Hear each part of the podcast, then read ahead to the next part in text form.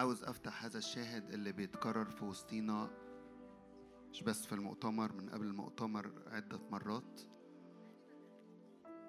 قريت هذا الشاهد أعتقد في كذا اجتماع في الأربع لكن تعالوا مع بعض نقف ونقرأ دانيال ثلاثة لأني أؤمن إنه الرب بيعد كنيسة وبيقوم كنيسة. كل حاجة بتتحرك فيها بتشهد عنه. كنيسة على صورته كنيسة بتتحرك وكأن يسوع هو اللي بيتحرك على الأرض. دانيال ثلاثة نبوخذ نصر الملك صنع تمثال من ذهب طوله ستة ذراعا وعرضه ستة أسرع ونصبه في بقعة دوار في ولاية بابل. بالمناسبة بابل دي لو إحنا في مؤتمر اسمه حضارة مش من هنا بابل دي حضارة العالم. بابل دي العالم بكل ما فيه. فاكرين بابل في سفر التكوين قالوا نصنع لنا إيه؟ برج رأسه بالسماء ليه؟ نصنع لأنفسنا اسما لئلا نتبدد على وجه الأرض. ف لو بابل عاملة برج لو بابل عاملة حضارة ملكوت الرب من خلال الكنيسة بيستعلن في هذا الزمن. عدد ثمانية لأجل ذلك تقدم حينئذ رجال كلدانيون واشتكلوا على اليهود وأجابوا وقالوا للملك نبوخذ نصر أيها الملك عش إلى الأبد. أنت أيها الملك قد أصدرت أمرا بأن كل إنسان يسمع صوت القرن والناي والعود والرباب والسنتير والمزمار وكل أنواع العزف يعمل إيه؟ يخر ويسجد لتمثال الذهب. كل حاجة في العالم بتحاول تخليني وتخليك إن إحنا ننحني قدامها وإحنا لن ننحني للأمور دي ننحني ونسجد للرب. إلهنا وحده نعبد وإياه وحده إيه؟ نسجد. فأنا بقرأ الشاهد ده عشان أقول لك النهارده إنه كل حاجة إبليس بيعملها وهيعملها بتحاول تخلي الكنيسة إنها تنحني بتحاول تخلي ظهري وظهرك ينحني. إحنا هنعمل زي شدرخ وميشخ وعبناغو من الآن فصاعد. يوجد رجال يهود الذين وكلتهم على أعمال ولاية بابل شدرخ وميشخ وعبناغو هؤلاء الرجال لم يجعلوا لك أيها الملك اعتبار أساسا يعني. آلهتك لا يعبدون ولتمثال الذهب الذي نصبت لا يسجدون. نبوخذ نصر جابهم. حينئذ أمر نبوخذ نصر بغضب وغيظ بإحضار شدرخ وميشخ وعبد الناغو فأتوا هؤلاء الرجال قدام الملك فأجاب نبوخذ نصر وقال تعمدت يا شدرخ وميشخ وعبناغو أن لا تعبدن آلهتي ولا تسجدن لتمثال الذهب. هم ردوا قالوا إيه في عدد 16 فأجاب شدرخ وميشخ وعبناغو وقالوا للملك يا نبوخذ نصر لا يلزمنا أن نجيبك عن هذا الأمر. هوذا يوجد إلهنا الذي نعبده. يستطيع أن ينجينا من أتون النار. تيجوا نعلن هذه الكلمات ونعبد الرب مع بعض. هوذا يوجد إلهنا الذي نعبده. يستطيع أن ينجينا من أتون النار المتقدة وأن ينقذنا من يدك أيها الملك. في حماية خاصة للكنيسة حتى ولو في الأزمنة الأخيرة حتى لو في وسط الظروف الصعبة. في حماية خاصة في أرض جسان دي أرض الشبع. إحنا مدركين ده بس إحنا في أوقات محتاجين نعيش ده مش بس نعلنه إيمان. أمين؟ تيجوا نعبد الرب اللي إحنا بنقول إنه هوذا يوجد إلهنا الذي نعبده الذي ينجينا من أتون النار المتقدة ومن يدك أيها الملك. وعرف في المملكة واعترف نبوخذ نصر إن إلههم إله حي ان هم قديسي العلي.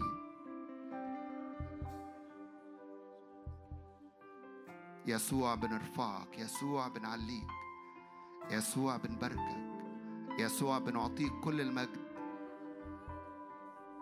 اعبد باللحظات دي بالروح. اعبدي اللحظات دي بالروح وعظم يسوع. ارفع يسوع. كنت أرى إنه وضعت عروش وجلس القديم الأيام. لباسه أبيض كالثلج وشعر رأسه كالصوف النقي. وعرش لهيب نار وبقرات نار متقدة. ده المنظر اللي أنا وأنتم واقفين فيه الآن في عرش اسمه عرش النعمة. عرش لهيب نار وبقرات نار متقدة.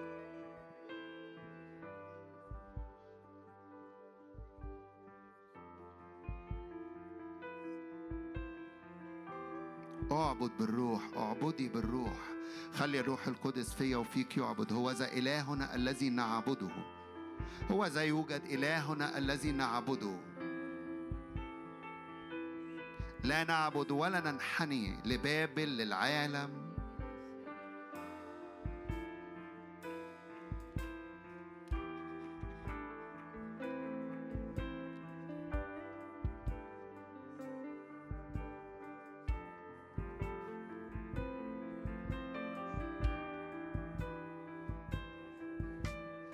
لحظات عشان أنا وأنتوا بنعبد بالروح. بالروح وبالحق. نعبد إلهنا. نسجد لإلهنا.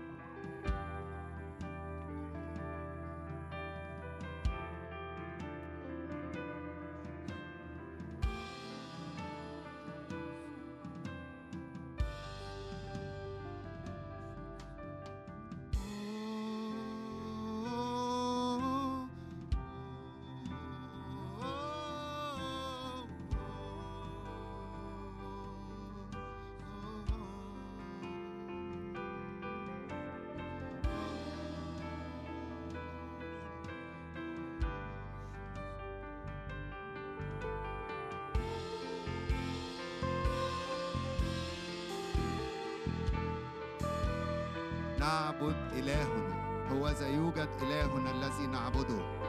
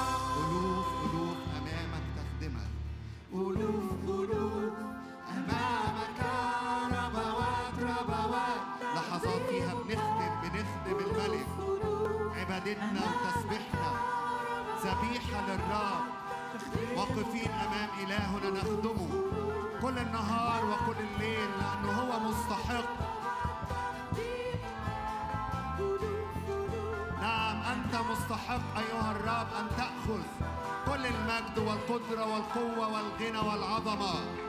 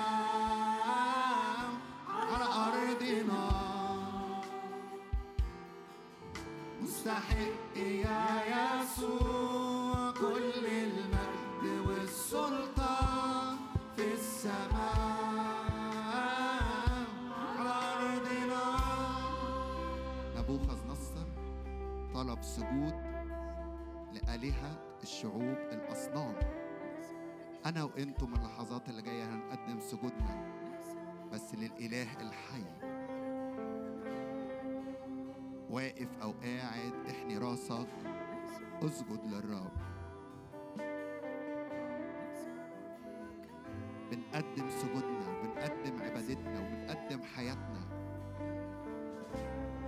بنقدم الكل الكل. الكل ليك لأنك أنت وحدك مستحق. بنقدم الكل ليك فيأتي العدو ولا يجد فينا شيء. يأتي العدو ولا يجد فينا شيء. ليه؟ لأن الكل ليك يا رب. حياتي وقلبي وأيامي وصحتي ومستقبلي والدعوة اللي دعيت إليها. مقاصد العليا والسمينة اللي جوه قلبك لينا الكل ليك. كل كاهن كل ابن للرب وابن هو كاهن. وكل كاهن الآن يكهن ويسجد أمام الرب. بنسجد أمامك. بنكهن ليك. بنعبدك. بنعطيك كل المجد بنعطيك الكل. بنعطيك الكل.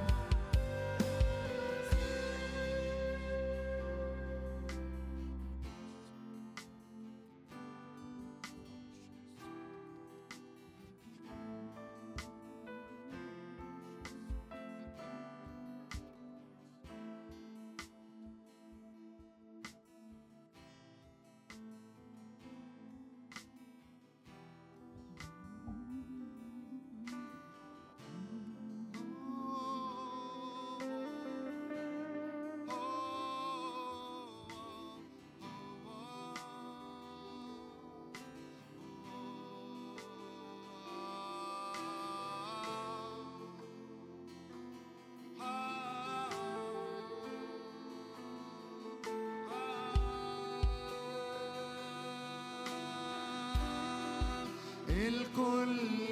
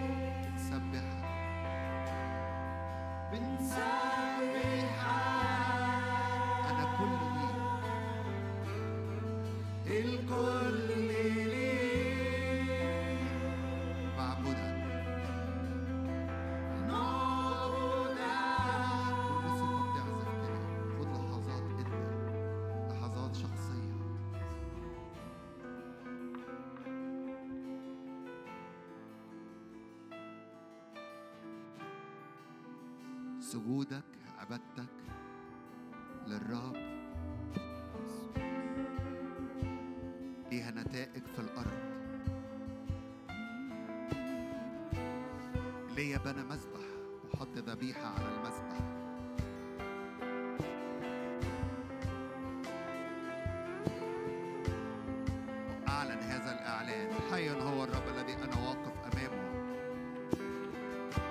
نتيجة طبيعية السماء نزل منها نار. نار على الأرض بتنسكب. نار على حياتي وحياتك بتنسكب. نار على البيت بتنسكب. نار على الشغل بتنسكب. استقبل هذه النيران لأني أؤمن بنيران من السماء نازلة. أؤمن بمعونة نازلة من السماء وتعضيد من السماء. لكنيسة عابدة لكنيسة ساجدة. لكنيسة تحب الرب إلهها بكل قلبها وبكل فكرها وبكل قدرتها.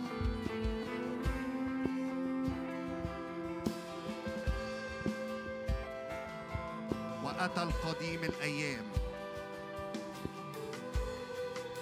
لتسجد له كل ركبة ويعترف به كل لسان.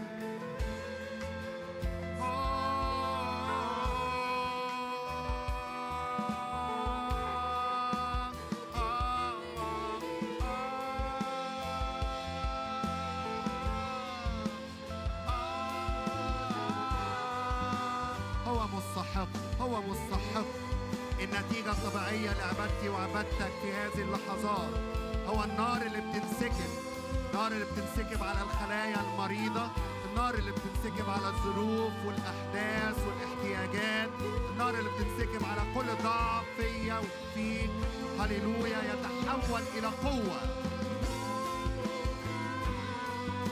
نار التكريس نار التبعية نار الحب للرب. اشعل قلوبنا بالنار. بنار محبتك أيها الرب. الكل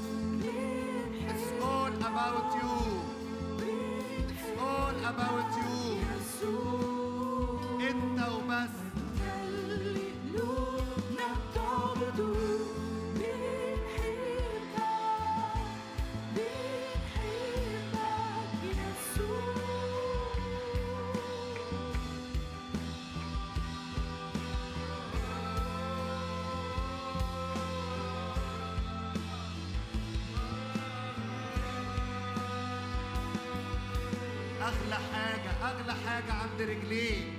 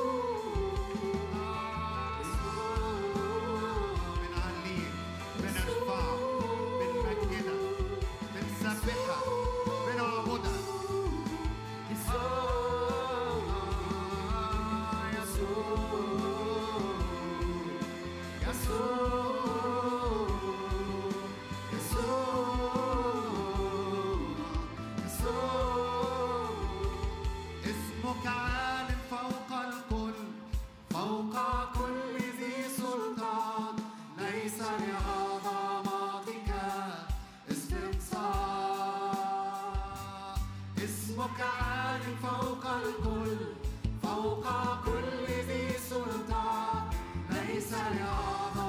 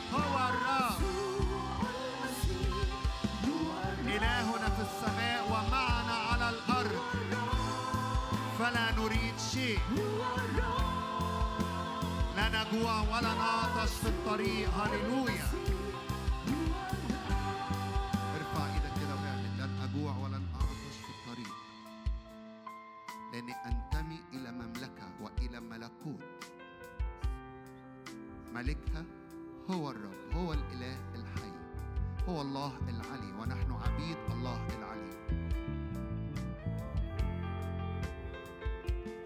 هللويا هللويا.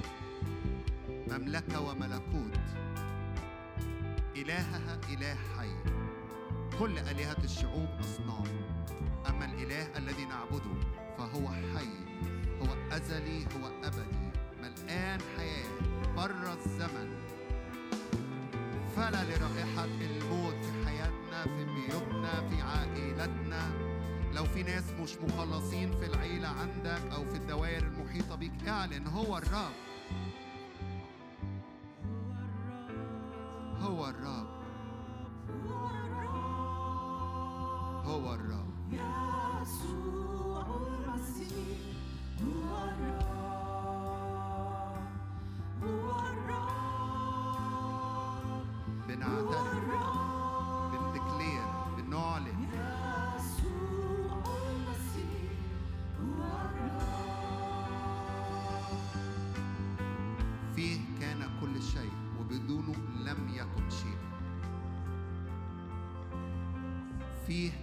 كل شيء بدونه لم يكن شيء. حتى لو كان الاحتياج إلى خلق هو يخلق هو خالق هو يخلق من العدم. خلايا جديدة يخلق أبواب جديدة يفتح. من العدم ما تبقاش مش أبواب مقفولة واتفتحت. أمور جديدة. هو يصنع الكل جديد.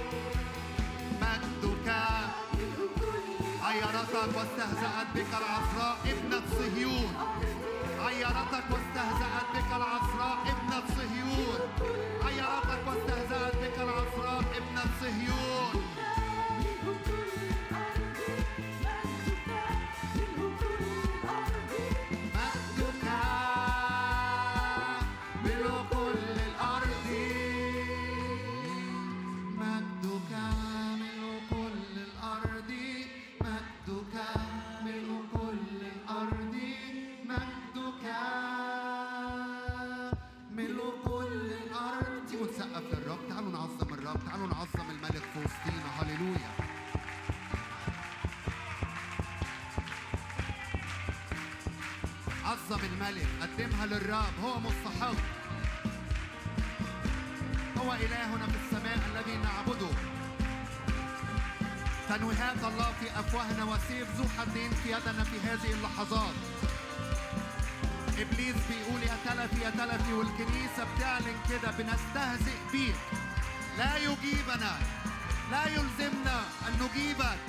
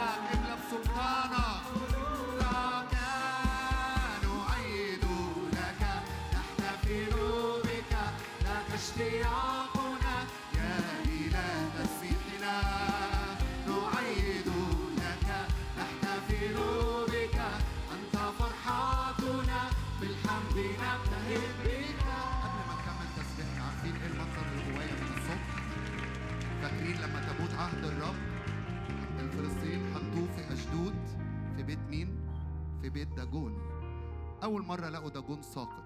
تاني مرة لقوا داجون ساقط رأسه مقطوعة ويداه مقطوعتين. فارفع إيدك معايا كده قبل ما نسبح ونهتف ونعلن كده إن حضور الرب يجعل داجون ساقط. يجعل داجون ساقط. يجعل داجون في هذا الزمن ساقط. يجعل داجون ساقط. فاعلن ارفع إيدك واعلن. تسبيحنا اللحظات دي مش بس لهنا ولا لبلدنا ولا لحياتنا. هللويا. تسبيحنا إلى أقصى الأرض. يجعل داجون ساقط. كل مؤامرات للعدو. اعلن كده. تفشل باسم يسوع. تفشل باسم يسوع. فقط مقاصد الرب تتم في هذا الزمن وفي هذه الأيام.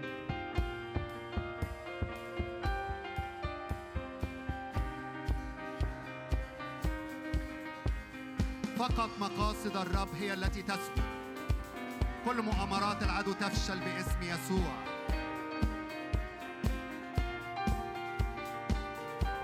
نعم داجون ساقط. ساقط على وجهه. ورأسه ويداه مقطوعتين. هللويا.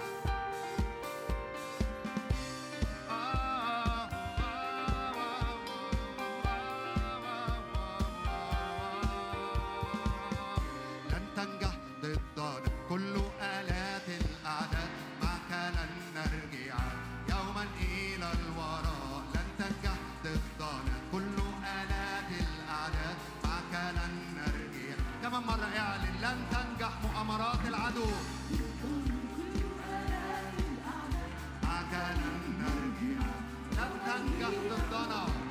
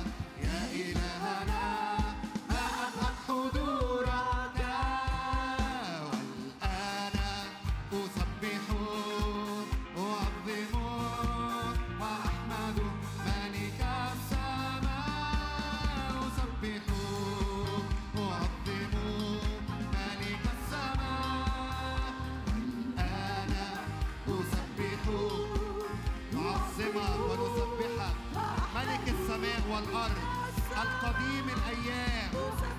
هللويا أعظم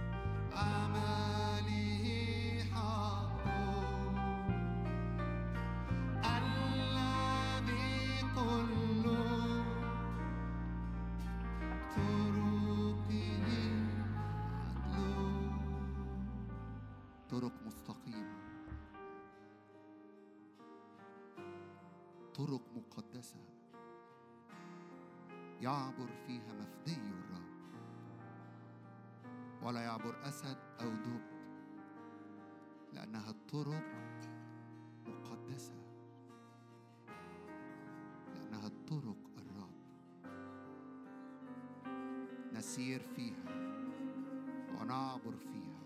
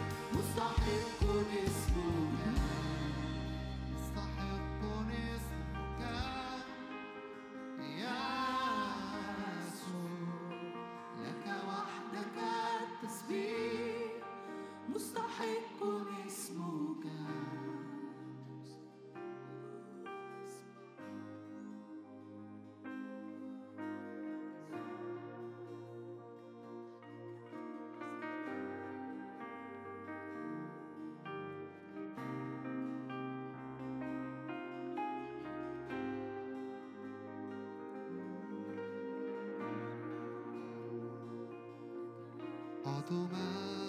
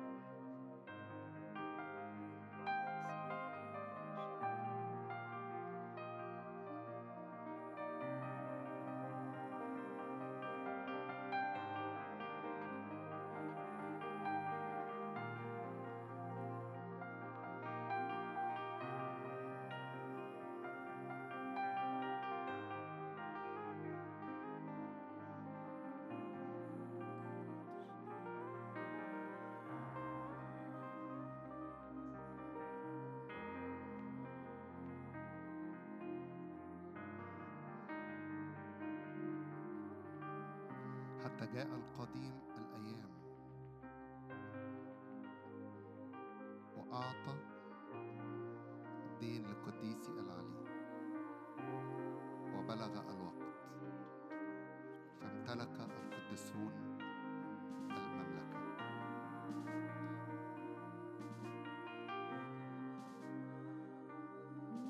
وإحنا في حضرة الملك. في البلاط الملكي. جاء القديم الأيام. وأعطى للقديس العلي.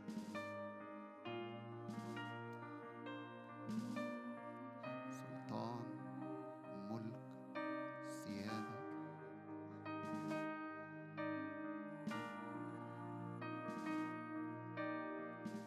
بنتسلم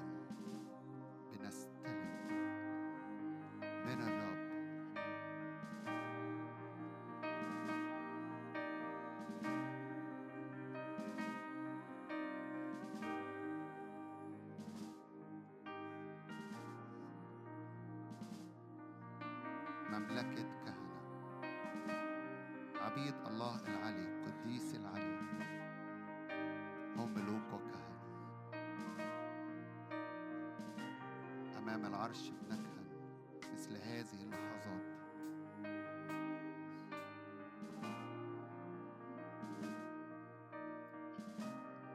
والملك يعطي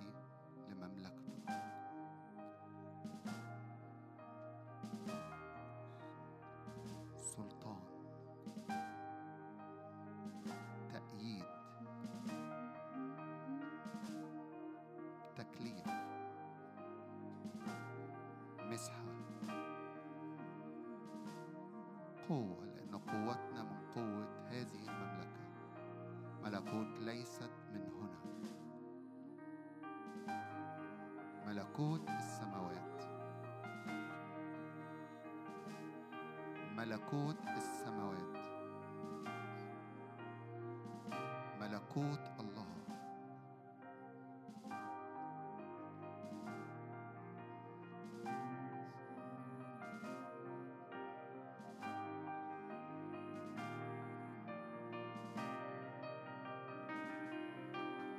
عينينا تمتلئ عينينا تمتلئ عينينا تمتلئ.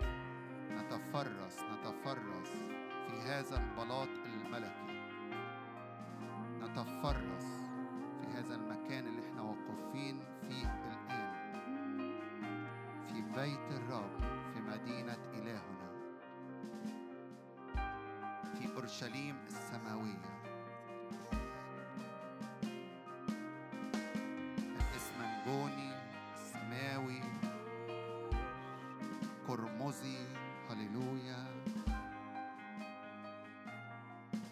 نتفرس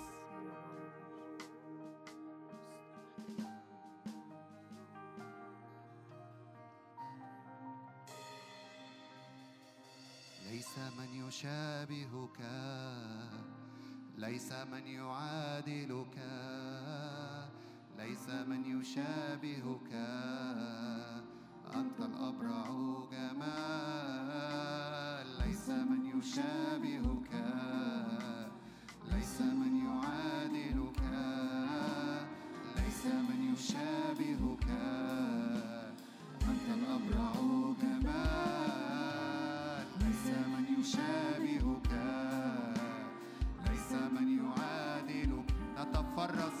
هيكله ما ننظر إليه نكون شبهه. وما نؤمن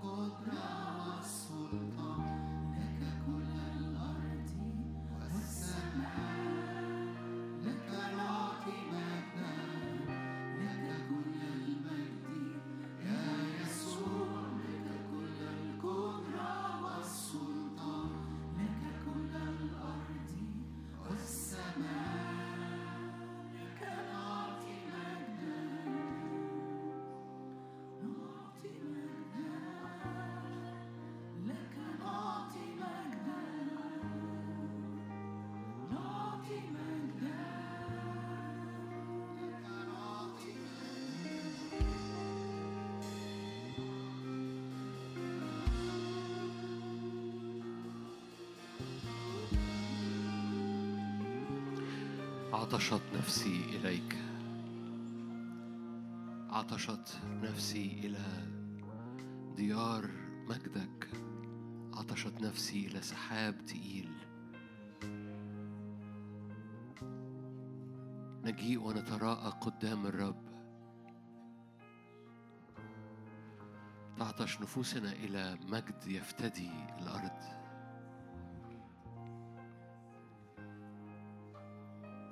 مجد يحول طبيعة الأرض.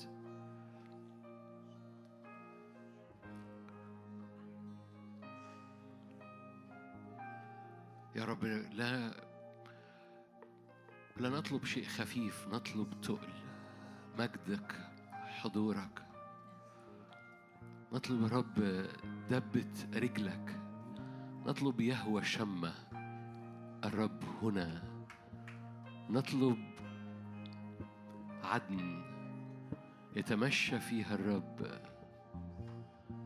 نطلب شجرة حياة وأنهار تحيط بعدن.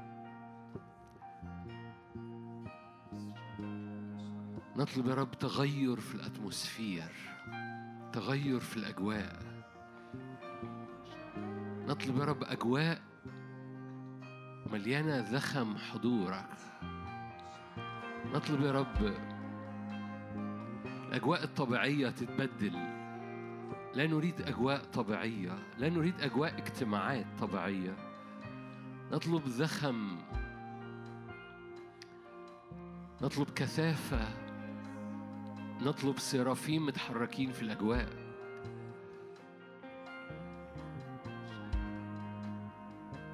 عينينا مثبتة على قمة الجبل.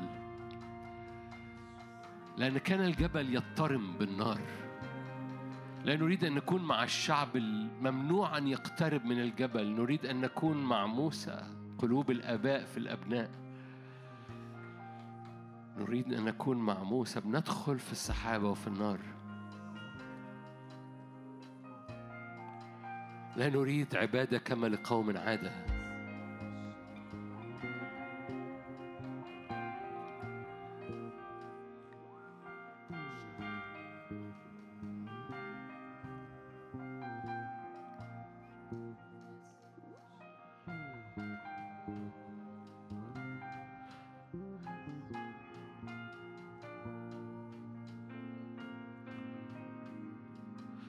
لأسرار الملكوت دخلنا لأسرار.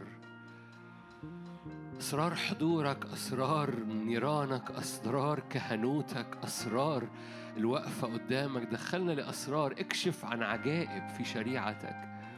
اكشف عن عجائب في, في الروح. دينا مسالك بين الواقفين أمامك. كوريدورات المسيح النارية. مشاوير الخاصة.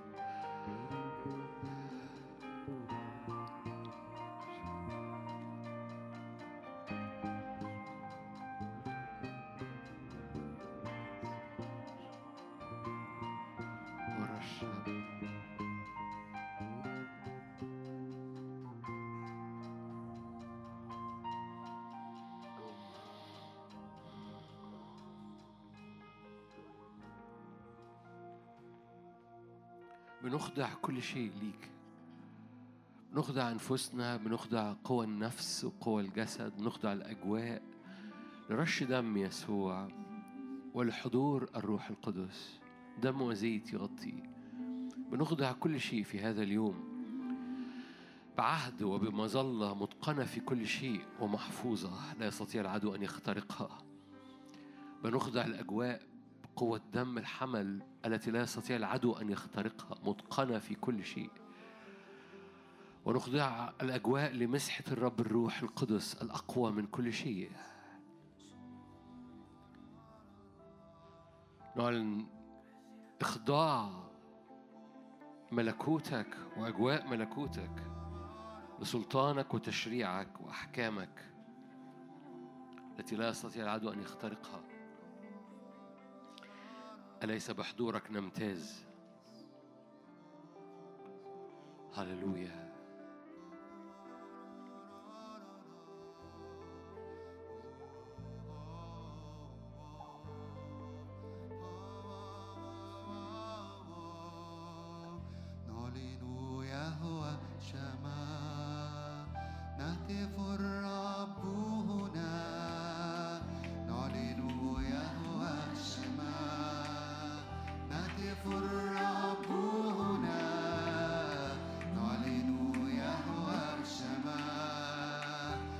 beautiful.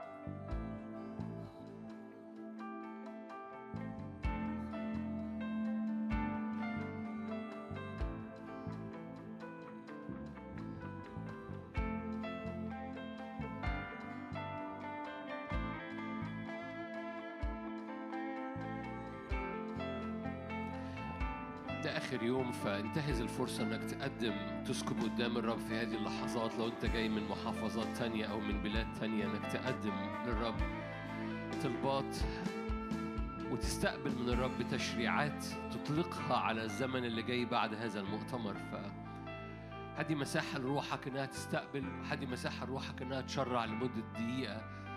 مجرد إنك تستقبل من الرب في هذا اليوم تستقبل من الرب وتطلق تشريعات للزمن اللي جاي. فالموسيقى بتعزف كده لمجرد ارفع عينك للجبال وخلي الرب يملى روحك بتشريعات تطلقها.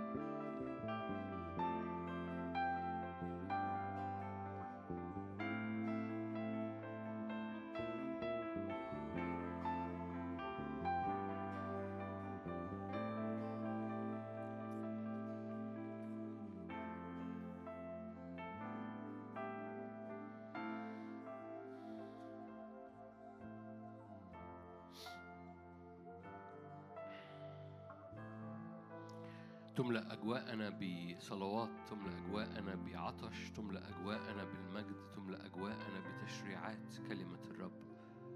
لأن من صيون تخرج الشريعة ليك كل المجد يا رب.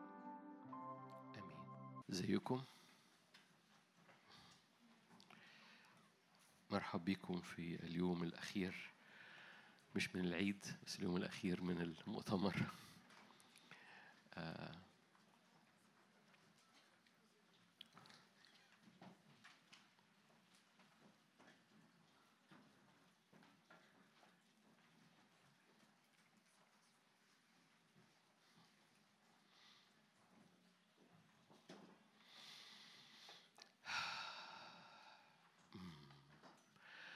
الروح نشيط حتى لو الجسد ضعيف. الروح يغلب. الروح هو كوريدور الاختراق اللي ممكن يعديك تعبر أو يخليك تعبر في كل حتة مش قادر تعبر فيها. أول ما طريقك يتحشر اختار كوريدور الروح لأن الروح بيديك كوريدور يخليك تعدي في كل مناطق مش عارف تعدي فيها. لأن الروح دايما بياخدك لحتة أعلى من الطبيعي ويعبرك في كل أبواب مقفولة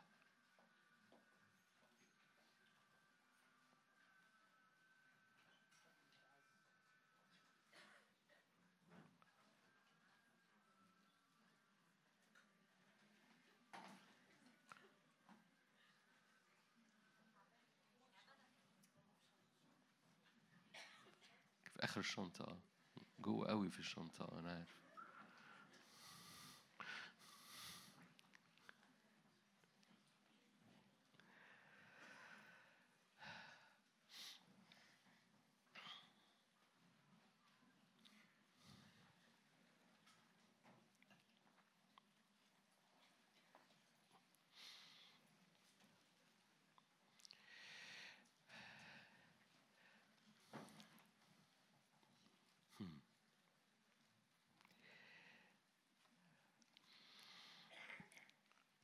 تعبير اللي بنكرره في هذا المؤتمر تعبير في بعض الأحيان بيقف في زور البعض أو بيحس إن هو تعبير مجعلظ شوية. آه، لأن كلمة حضارة كلمة غير مع... كلمة غير معتادة في العالم الروحي. و ومع مع أنا قلت كده من أول اجتماع إن كلمة حضارة مش موجودة في الكتاب المقدس ككلمة. لكن ما يبنيه الرب هو أقوى من أي حاجة بيبنيها العالم. ولو العالم والشيطان الذي يحمل سيستم بابل بيبني حضارات فمش عشان الرب يقلده بل بالعكس هو إبليس بيقلد ما يصنعه الرب لأن كلمة حضارة هي كلمة كلمة أقوى. زي ما اتفقنا مع بعض ما هو يعني البديل ربنا بيعمل مجتمعات قوية. كلمة حضارة هي كلمة تشمل هي أوسع من مجتمع هي أوسع من محدودية مجتمع أو من زمنية مجتمع أو من إمكانية مجتمع. المجتمعات ليها سقف الحضارة ليس لها سقف. المجتمعات ليها تاريخ وبتنتهي فيه أو بتطلع وتنزل وده اختبار المسيحية على مدار السنين إن يحصل موجة وتهدى موجة وتهدى. لكن ما يبنيه الرب يبقى إلى الأبد لأن بيعمل الكلمة اللي بعضكم بتقف في زوره. بحس إنها لقمة كبيرة بتقف بت- تحشر كلمة حضارة. لكن لكن خليني مش علشان أكون حاجة لكن عشان أقول لك الآية المشهورة إنه إنه هي الموضوع مش بذهننا. يعني الكتاب المقدس نفسه قال إن الإعلان كتير بيبقى أصعب من الفهم لكن يحكم فيه روحيا. الذهن الطبيعي كتير بيحشرج لأنه ما خدش. الذهن الطبيعي بيبقى محتاج يوسع علشان يستقبل الحق بتاع حاجة روحية لأنه الكباسيتي بتاع ذهننا لها محدودية. أما أرواحنا فليس لها محدودية. الروح القدس ملوش محدودية. فالكباسيتي أو السي سي أو السعه ال- سعة روحك أوسع جدا من دماغك.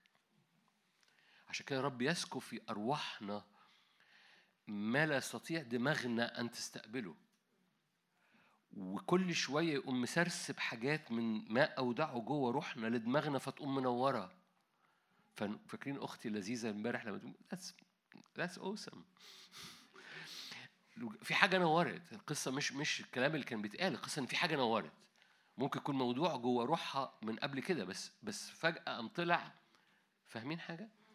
وبالتالي أنا أؤمن إن مو موضوع جوه أرواح كثيرة هنا حاجات أكتر جدا من ذهنك مستوعبها. لأن سعة إنسانك الروحي لأنه الإنسان الطبيعي والذهن الطبيعي كتير ما بيستوعبش. بطرس لو كنت حاولت تقنعه بعشر وعظات وعملت له مؤتمر خاص حضره بطرس بس عشان يروح بيت كرنيليوس ما كانش هيروح.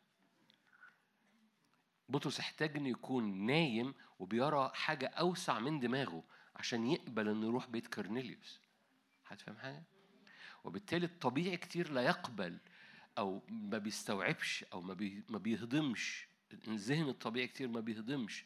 ما يصنعه الرب لكن الروحي بيعرف. إنما الكتاب المقدس يقول لك إنما يحكم فيها روحيا. عشان كده قارنوا الروحيات بالروحيات وخلوا خليني أقول إيه ارفع عينك لفوق وشوف ربنا بيبني إيه.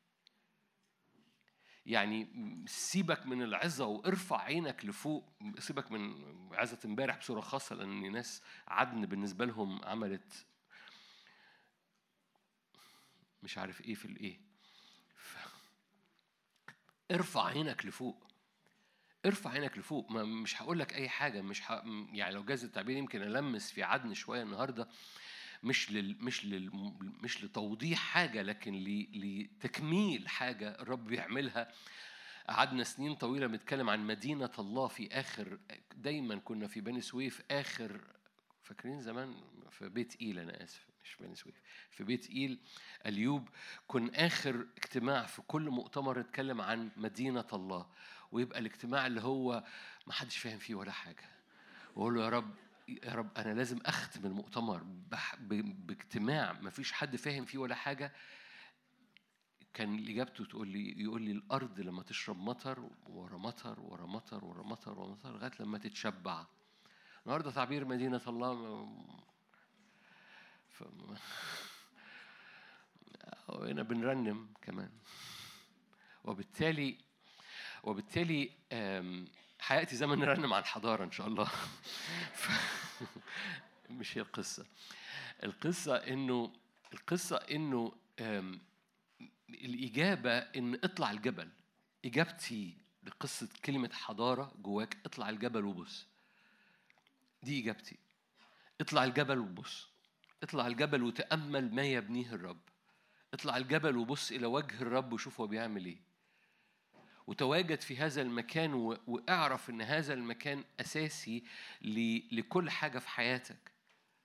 لأنه لأنه تواجدك فوق الجبل وطريقك وانت طالع الجبل لأنه كلكم لو بعضكم بيتابع الخدمة بعض الشراح مش كل الشراح ومش بتبنى هذا التأمل إنه يقول لك إن وهم صاعدين جبل التجلي كان يسوع عمال بيلمع. يعني مش طلع الجبل وبعد كده جاء وجهه يلمع لا كانوا يعني أحد الشراح مش بتبنى المعنى بس معنى إنه هو عمال بيطلع الجبل أخذ ال- ال- الثلاثة بطرس ويعقوب ويوحنا وصعد بهم إلى الجبل وكان بيصلي وهو طالع لأن الكلمة كانت مضارع مستمر كان يصلي حاجة مضارع مستمر يعني مش لما طلع فوق ابتدى يصلي. لو هو عمال طالع الجبل وعمال بيصلي عمال يصلي والشراح يقولوا كان وجهه عمال يتغير عمال يتغير عمال يتغير لغاية لما تغيرت هيئته تماما فوق الجبل. المعنى جميل فأنا بستعيره منهم وإن كنت لا أتبناه بصورة خاصة لكن المعنى جميل. وإنت عمال بتتسلق الجبل هيئتك بتتغير ورا يسوع. وإنت عمال الإعلان عمال بيزيد وإنت عمال بتتسلق وراء الرب. فإجابتي الحاجة اللي إنت مش فاهمها اطلع وراء اطلع الجبل شوف هو بيعمل إيه. اطلع الجبل ما, تقفش تحت الجبل وتقول في نار فوق بس أنا مش فاهم هو بيعملوا إيه. موسى الشعب اللي قاعد تحت الجبل زهق بعد شوية قال إيه ده؟ فقام عمل عجل عشان يسلي نفسه فقاموا للأكل والشرب واللعب وبعد كده عملوا العجل وقالوا هذه هي الآلهة اللي أخرجتنا من مصر. لكن تواجدك فوق الجبل بي بي بيوريك مشهد مختلف. فعايز أشجعك لأن مكانك فوق الجبل وده اللي حكي عليه شوية النهارده لأنه مفيش حضارة إلا وفيها مكان مرتفع لحياة كل واحد واحدة فينا ومفيش هذا ال establishment كلمة حضارة كلمة حاجة مثبتة. يعني حاجة مثبتة. أنا متأكد أي حد فيكم بيحضر مؤتمر عجيب زي كده أو اجتماعات عجيبة زي بتاعتنا هو بيدور على حاجة حاجة قوي حاجة ثابتة. م- مش عايز يبقى كما لقوم عادة. إيه اللي حضروا حاجة زي اللي إحنا بنعملها دي؟ الا وهو يريد بيسعى إلى إلى حقيقة عمل قوية في طبيعته وفي نفسيته مليانة ذهب مش بلاستيك. ولأنك موجود في هذا المكان ما تضيعش الوقت بقى وتدور على بلاستيك طالما جيت وبذلت هذا المجهود إنك تبقى متواجد في اجتماع زي كده.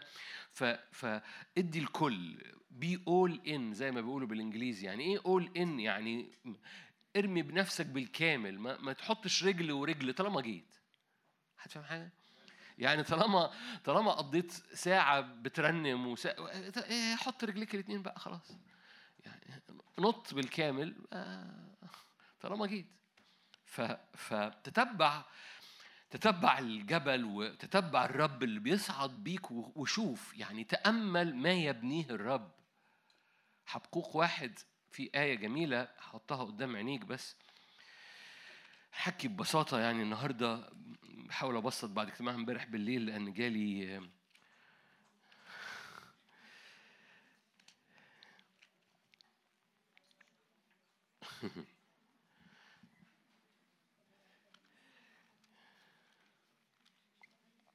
حبقوق واحد.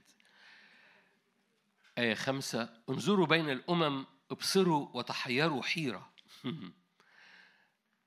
حبقوق واحد خمسة انظروا بين الأمم وابصروا وتحيروا حيرة. لأني عامل عملا في أيامكم لا تصدقون به إن أخبر به. على. على بعدين يعني البعد ده حبقوق بيشاور على الأرض أو الرب بيقول له بص على الأمم فأنا حب- بقول لك بص فوق الجبل وبص في الأمم لأنه الرب دائما يصنع أمور لن تصدق وإن أخبرت بها. فارفعوا عيونكم وانظروا ماذا يبني الرب ارفعوا عيونكم وانظروا إيه اللي بيحصل فوق الجبل ما تخلوش الجبل خليني هثبت لك هذا الكلام بعد دقايق من كتاب مقدس. كل واحد فيكم عنده جبل وهذا الجبل هو الجبل اللي الرب يريد أن يتجلى فيه في حياتك على مستوى شخصي. مفيش حد سمعني الرب مش عامل له جبل وراه يعني جبل وراء الرب. هذا الجبل موجود لكي تتواجد فيه. هذا الجبل موجود لكي تعمره. بتعمر بوجودك فوقيه. لو سبته مهجور بيتملي شوك. هذا الجبل هو المكان اللي انت وهو فيه بتبقى وجها لوجه. هو روحك بتبقى موجودة قدامه هو ده المكان اللي النار بتاعت حضوره بتنطبع في روحك وبتختم عليك كجينات جبلية. لو فاكر في اجتماع حكينا عن جينات البرية وجينات الجبلية. من رد فعلكم واضح إنكم ما سمعتوش مفيش مشكلة. في. في شعب هقول جملة صغيرة تلخص المشاركة القديمة إن في شعب جيناته جينات البرية يعني متعود على اللف والدوران دي جينات البرية. ده متعود على إنه يلف في نفس النقط يرجع لنفس النقط محصور جوه نفسه محصور جوه مشاكله محصور جوه حياته. بيلف حوالين وجعه حوالين حوالين ألمه حوالين قيوده حوالين احتياجاته ومش بيخرج منها فبيلف في دوائر. دي اسمها جينات البرية. والشعب اللي جواه جينات البرية بيموت في البرية. ومش لازم أرنم لك ترنيمة برية ومر جدا. أخويا الدكتور بهير اللي كتب هذه الترنيمة. هي ترنيمة حلوة على فكرة بالمناسبة أنا باخد بس هذه الفقرة ال- منها يعني. ففي شعب جيناته جينات البرية وجينات البرية دي بتخليه يلف في نفس الطريقة اللي محصور في نفسه. محور حياته هو الأنا الوجع الألم الضعف القيد الاحتياج ال- ال- اللي حاصل في حياتي وباصص تحت رجليه وبيلف حوالين نفس البؤرة اللي هو باصص عليها. فجيناته جينات البرية فبيموت في نفس المكان. لكن في شعب آخر النار بتغير جيناته وبتكلم عن جينات لأن الجين بيتكلم عن الطبيعة عن ال- ال- ال- الطبيعي اللي خارج منك مش اللي أنت بتفكر فيه لكن الناتشرال الطبيعي اللي بيخرج منك. ففي ناس تغيرت جيناتها وهي ماشية وراء الرب وبسميها جينات جبلية. إيه اللي بيخلي جيناتي جينات جبلية؟ إني برغم إن أنا بطبيعتي جيناتي جينات البرية لكن أنا بتتبع الرب زي حضرتك وحضرتك.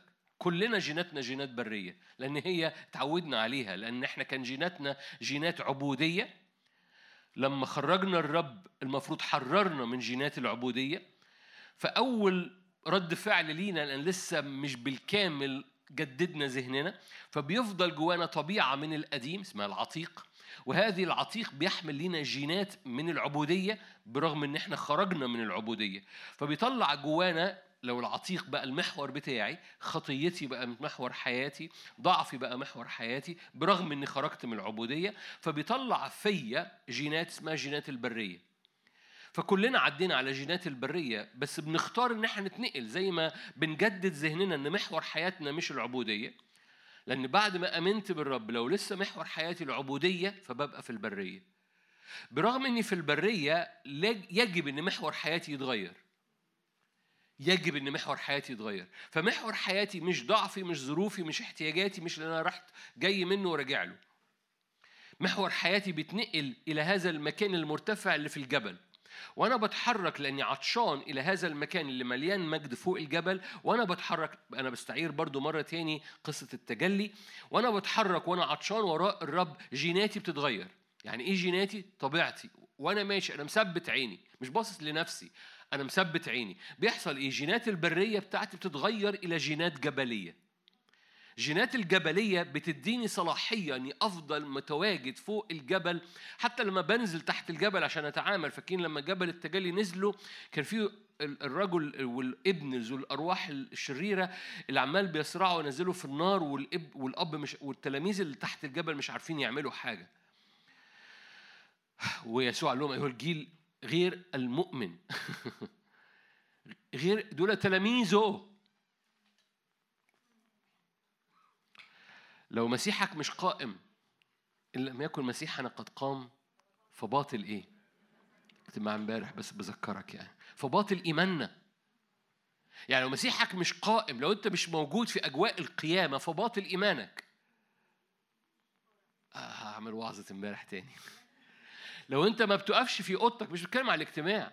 وانت لو ما بتقفش في اوضتك في البيت في المحافظة بتاعتك الأقصر عشان الأقصر زعلت من سوهاج. هيحصل حرب أهلية. لو انت مش واقف لو انت مش واقف في في في الأقصر في, في ايا كان المحافظة ايا كان البلد ايا كان التحدي واقف في هذا المكان وجيناتك ومدرك إن الأجواء بتاعتك أجواء قيامة. دي مش محتاج تح- تستحضرها يعني مش بتحضر أرواح. انت اجواءك اجواء قيامة. لأن مسيحك قام. حد يعرف إن المسيح فيكم؟ لو أنت المسيح مش فيك سلم حياتك للرب. المسيح بيخش ويغير حياتك. فلو أنت مش مدرك إن المسيح فيك ما فيش أنا مش بهزر. خليه يخش لأن هو عايز يخش. المسيح الذي فيك قام. فأنت مش بتحضر قيامة. Are you here؟ انت مش بتحضر روح القيامة. بنستدعي روح القيامة. نو no. المسيح اللي فيك قام. ولو مسيحك ما قامش فباطل إيمانك. وبالتالي انت بتتواجد في المكان اللي هو مش مش بتدور في نفس ال ال ال لأنه أي حاجة تحت في البرية ات- اتكسرت بالقيامة. والقيامة بتقوم مقوماك ومقعداك في هذا المكان اللي اسمه جبلي. يعني إيه جبل؟ يعني النار موجودة فوق الجبل، الحضور موجود فوق الجبل، السيد موجود فوق الجبل، وطول الوقت عمالين ارفعوا عيونكم، ارفعوا عيونكم، رفعت عيني إلى الجبال من حيث يأتي عوني، معونتي جاية من فين؟ من فوق هذا الجبل. والإجابة 95% من أسئلتك إجابتها فوق الجبل. 95% إجاب من أسئلتك إجابتها مش منطقية أصلاً. لأن الطبيعي لو أنا قلتها لك لو أنت تحت الجبل مش هت مش هتعجبك ياما ياما أجاوب إجابات واللي قدامي عمال يا حبيبي اسمعني طيب أه- أهي يا حبيبي اسمعني ليه؟ لأنه الذهن الطبيعي هو هو هو بيحاول يلاقي حاجة مفهومة لمنطقه الطبيعي بس هي روحية إنما يحكم فيها روحيا عارفين الآيات دي؟ في كورنثوس الأولى الإنسان الطبيعي لا يقبل ما لروح الله ده إنساني أنا الطبيعي لن يقبل ما لروح الله. لو أنا عايز أعمل خدمة بطريقه بدماغي أنا هعملها بطريقة تانية غير اللي بيحصل دلوقتي. لكن القصة الإنسان الطبيعي ما ما بيستوعبش إزاي يعملها الروحي يحكم في كل شيء لأن كل حاجة روحية يحكم فيها روحيا. لو أنت بتدور على حاجة روحية ما ينفعش تحت الجبل. تحت الجبل الطبيعي بتاعي هيعمل عجل فوق الجبل الطبيعي الروحي هيبقى هيبقى الطبيعي بتاعك روحي فوق الجبل وهتخش في النار. تقول لي مش طبيعي جملة تخش في النار دي. آه لأنها روحيا إنما يحكم فيها روحيا. إزاي تخش في النار؟ حقيقي ويبقى اختبارك. ممكن تكون بتسمعها لو بتسمعني بقولها عمال بقولها كتير المرحلة اللي فاتت. تخش في النار وبتعديها كجملة روحية بس ده اختبار. بلاش كلمة اختبار يمكن بتستوعبها بطريقة غلط. ده ده ده ده مكان حقيقي بتتواجد فيه في في نار الحضور الإلهي وبتبقى مدرك إنه عمال بيحرق وبيغير من جيناتك. ده مكان حقيقي بس فوق الجبل. تقولي آه آه مش عارف إيه. أقول لك اطل- اطلع بس وشوف. اطلع وشوف. فاكرين لما قالوا تعالى وانظر؟ فانا بقول لك تعالى وانظر تعالى فوق بس. لأن في مكان كل حد فينا عنده جبل. كل حد فينا لأنه الرب إله الجبال. رب إله الجبال وكل رجال الله جبليين. في جبل التجلي يسوع كان دايما بيقضي ليلة في جبل الزيتون. مين ظهر في جبل التجلي معاه؟ موسى ده كان رجل جبال ولا لأ؟ إيليا كان رجل جبال ولا لأ؟ هو كل رجال الله رجال جبليين. تريد أن تكون رجل الله كن جبلي. كن رجل جبال. ما تخليش الجبل بتاعك جبل مهجور. يعني إيه مهجور؟ مش متعمر. ليه مش متعمر؟ ما بتطلعوش. فالشوك عشش فيه وعمل عارفين في الصحراء لما يبقى فيه كده عجل كورة شوك بتلف. ما تخليش جبلك مليان هذه الصورة. أنا بقول لك كده لأن ربنا ورهاني لما ابتدى يكلمني في يوم من الأيام عن الجبال الجبل بتاعي. ليه؟ لأن القصة كلها ممكن تخلي جبلك مقفر. مقفر يعني قفر يعني مش متعمر مش مل- بتملاه. بالمناسبة كل مرة وأنت بتتواجد فوق هذا الجبل ربنا مزود حاجة ليك فوق هذا الجبل ويديك حاجة تحطها وتزرعها في الجبل عشان أنت اللي بتزرع الجبل بتاعك. أنت اللي بتملى الجبل بتاعك بأمور هو يريد أن ي- يملاه يملى الجبل بتاعك بيها. مفيش حد ابن للرب وابن للرب ملوش جبل وراء الرب بس ما تسيبش الجبل بتاعك فاضي أو مقفر. أوكي. تقول لي اللي أنت بتقوله ده كتابي. حسقيال.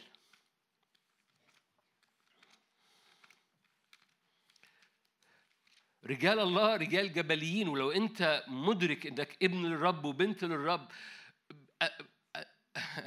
يجب أن تكون جيناتك جينات جبلية وتتنقل من جينات البرية بتاعتك دي. إيه المفتاح؟ اعطش. وارفع عينك من نفسك وتحرك لفوق وبطل. جملة بايخة قوي كنت هقولها.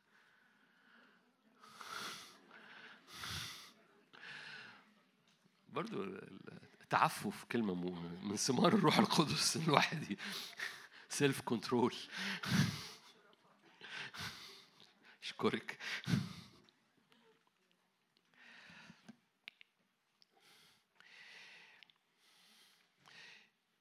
اطلع الجبل.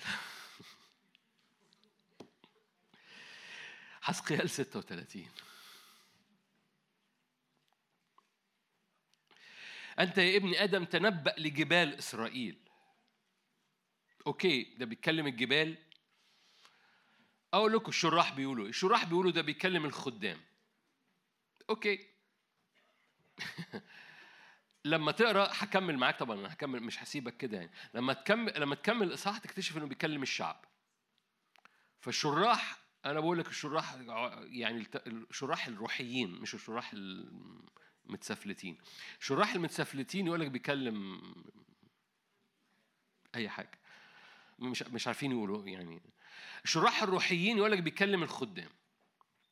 بس لما تقرا تكتشف إنه بيكلم أكتر من الخدام نكمل مع بعض. أنت يا ابن آدم فتنبأ لجبال إسرائيل. قل يا جبال إسرائيل اسمعي كلمة الرب.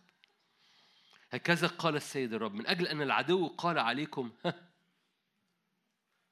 العدو استهان بالجبال. من أجل العدو قال عليكم ها المرتفعات القديمة صارت لنا ميراث. خلي بالك لا وقف هنا ما مهلكوا عليا. وفاكرين المرتفعات؟ فاكرين تكنولوجيا المرتفعات؟ المرتفعات بتحيط بالأمم واللي بيتعبد فوق المرتفعة كان بيؤثر على الأمة. فلما كان الشعب بيعيش في حالة ضعف كان بيطلع المرتفعات ويعمل سارية ويعبد عشتروث و و و وبعل. لأن اللي بيتعبد على المرتفعة هو اللي بيأثر في المجتمع لأن المرتفع هو المكان العالي اللي بيحيط بالشعب اللي ساكن في الوادي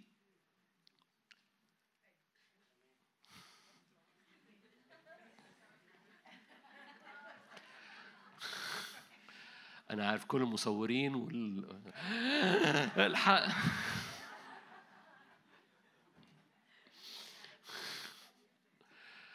الحقوه بيعمل إيه ده؟ اللي بيتعبد على المكان المرتفع. اللي بيتعبد على المكان المرتفع هو اللي بيأثر على الوادي.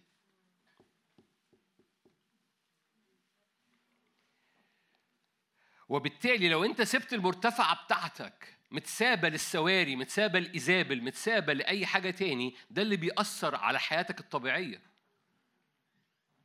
بحسب مرتفعاتك حياتك اليومية. ولو انت سايب مرتفعاتك مهجورة العدو بيقول ها قد صارت المرتفعات القديمة لنا ميراثا. شايفين الآية؟ إحنا ممكن نقعد هنا فعلا عشان كده قعدت. العدو يبص على مرتفعاتك لأن بحسب اللي بيحصل في المكان المرتفع في حياتك بيحصل في أيامك اليومية. مين بيتعبد فوق؟ بتقول لي أنا بعبد تحت. أقول لك ما هو القصة مش العبادة اللي تحت دي برية ومرة جدا. بتؤدي في الآخر إنك تعمل عجل. إيه اللي بيتعبد في المرتفع هو القصة؟ إيه اللي بيتعبد في المكان العالي؟ السارية. لو عامل سارية للبعل أو لعشتروث لو عامل سارية للبعل أو عشتروث ده اللي بيؤثر على كل أرضك. عشان كده لما لما كان بيطلع ملوك بيعملوا نهضة كانوا بيهدموا السارية والبعل وعشتروث كانوا بيطلعوا على المرتفعات وما يسيبوش المرتفعات يتعبد عليها. تنبأ لجبال إسرائيل وقل يا جبال إسرائيل اسمعي كلمة الرب. هكذا قال السيد الرب من أجل العدو. قال عليكم المرتفعات القديمة صارت لنا ميراث.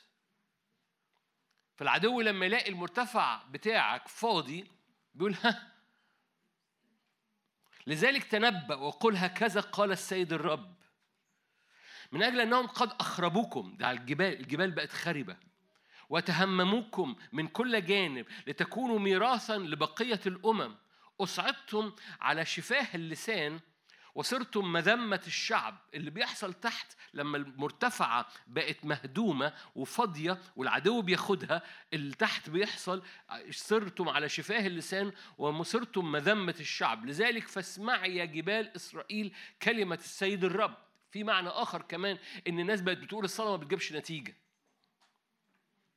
أطلع الجبل ليه الصلاة ما بتجيبش نتيجة؟ ده اللي صرتم مزم ده بيكلم الجبال بيقول صرتم مذمة الشعب. يعني الشعب بقى بيذم في الجبل. هتفهم حاجة؟ الشعب اللي قاعد تحت بيقول وبيصلي من تحت بيقول الصلاة ما بتجيبش نتيجة فمش هطلع الجبل. أي ذكاء.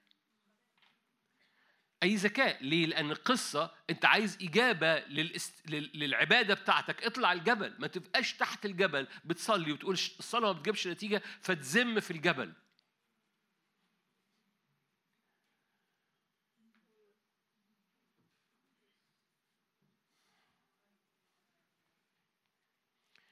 صرتم ده بيكلم الجبال بيقول لهم بيقول لهم صرتم مذمة الشعب. الشعب بقى بيذم فيكم. لذلك اسمعي يا جبال إسرائيل كلمة السيد الرب. هكذا قال السيد الرب للجبال وللآكام وللأنهار وللأودية للخرب المقفرة والمدن المهجورة التي صارت للنهب. كل ده حصل ليه؟ لأن الجبال بقت مهجورة. وللاستهزاء لبقية الأمم الذين حولها. من أجل ذلك قال سيد الرب إني في نار غيرتي تكلمت على بقية الأمم وعلى أدوم. الرب يقضي على بقية الأمم وأدوم لأنهم تهم... تهجموا على شعب الرب وتهجموا على الجبال وقالوا ها الجبال صارت ميراث لنا. تنبأ على أرض إسرائيل آية ستة. وقل للجبال وللتلال وللأنهار وللأودية. خلي بالك. يعني المناطق المرتفعة وال... وال... والأنهار اللي ماشية فاكرين الحضارة والأنهار. ماشي؟ والنتيجة بتاعتها التلال. ببساطة قول لي مكان الصلاة المرتفع وقول لنهر الإعلان وقول للحياة اليومية. دي ترجمة الآية دي. قول للجبال والتلال. دي المناطق إيه؟ مناطق الصلاة. للأنهار ده للإعلان اللي ماشي. للأودية ده الحياة اليومية. أنتوا هنا؟ هكذا قال السيد الرب ها أنا ذا في غيرتي وفي غضبي تكلمت من من أجل أنكم حملتم تعيير الأمم.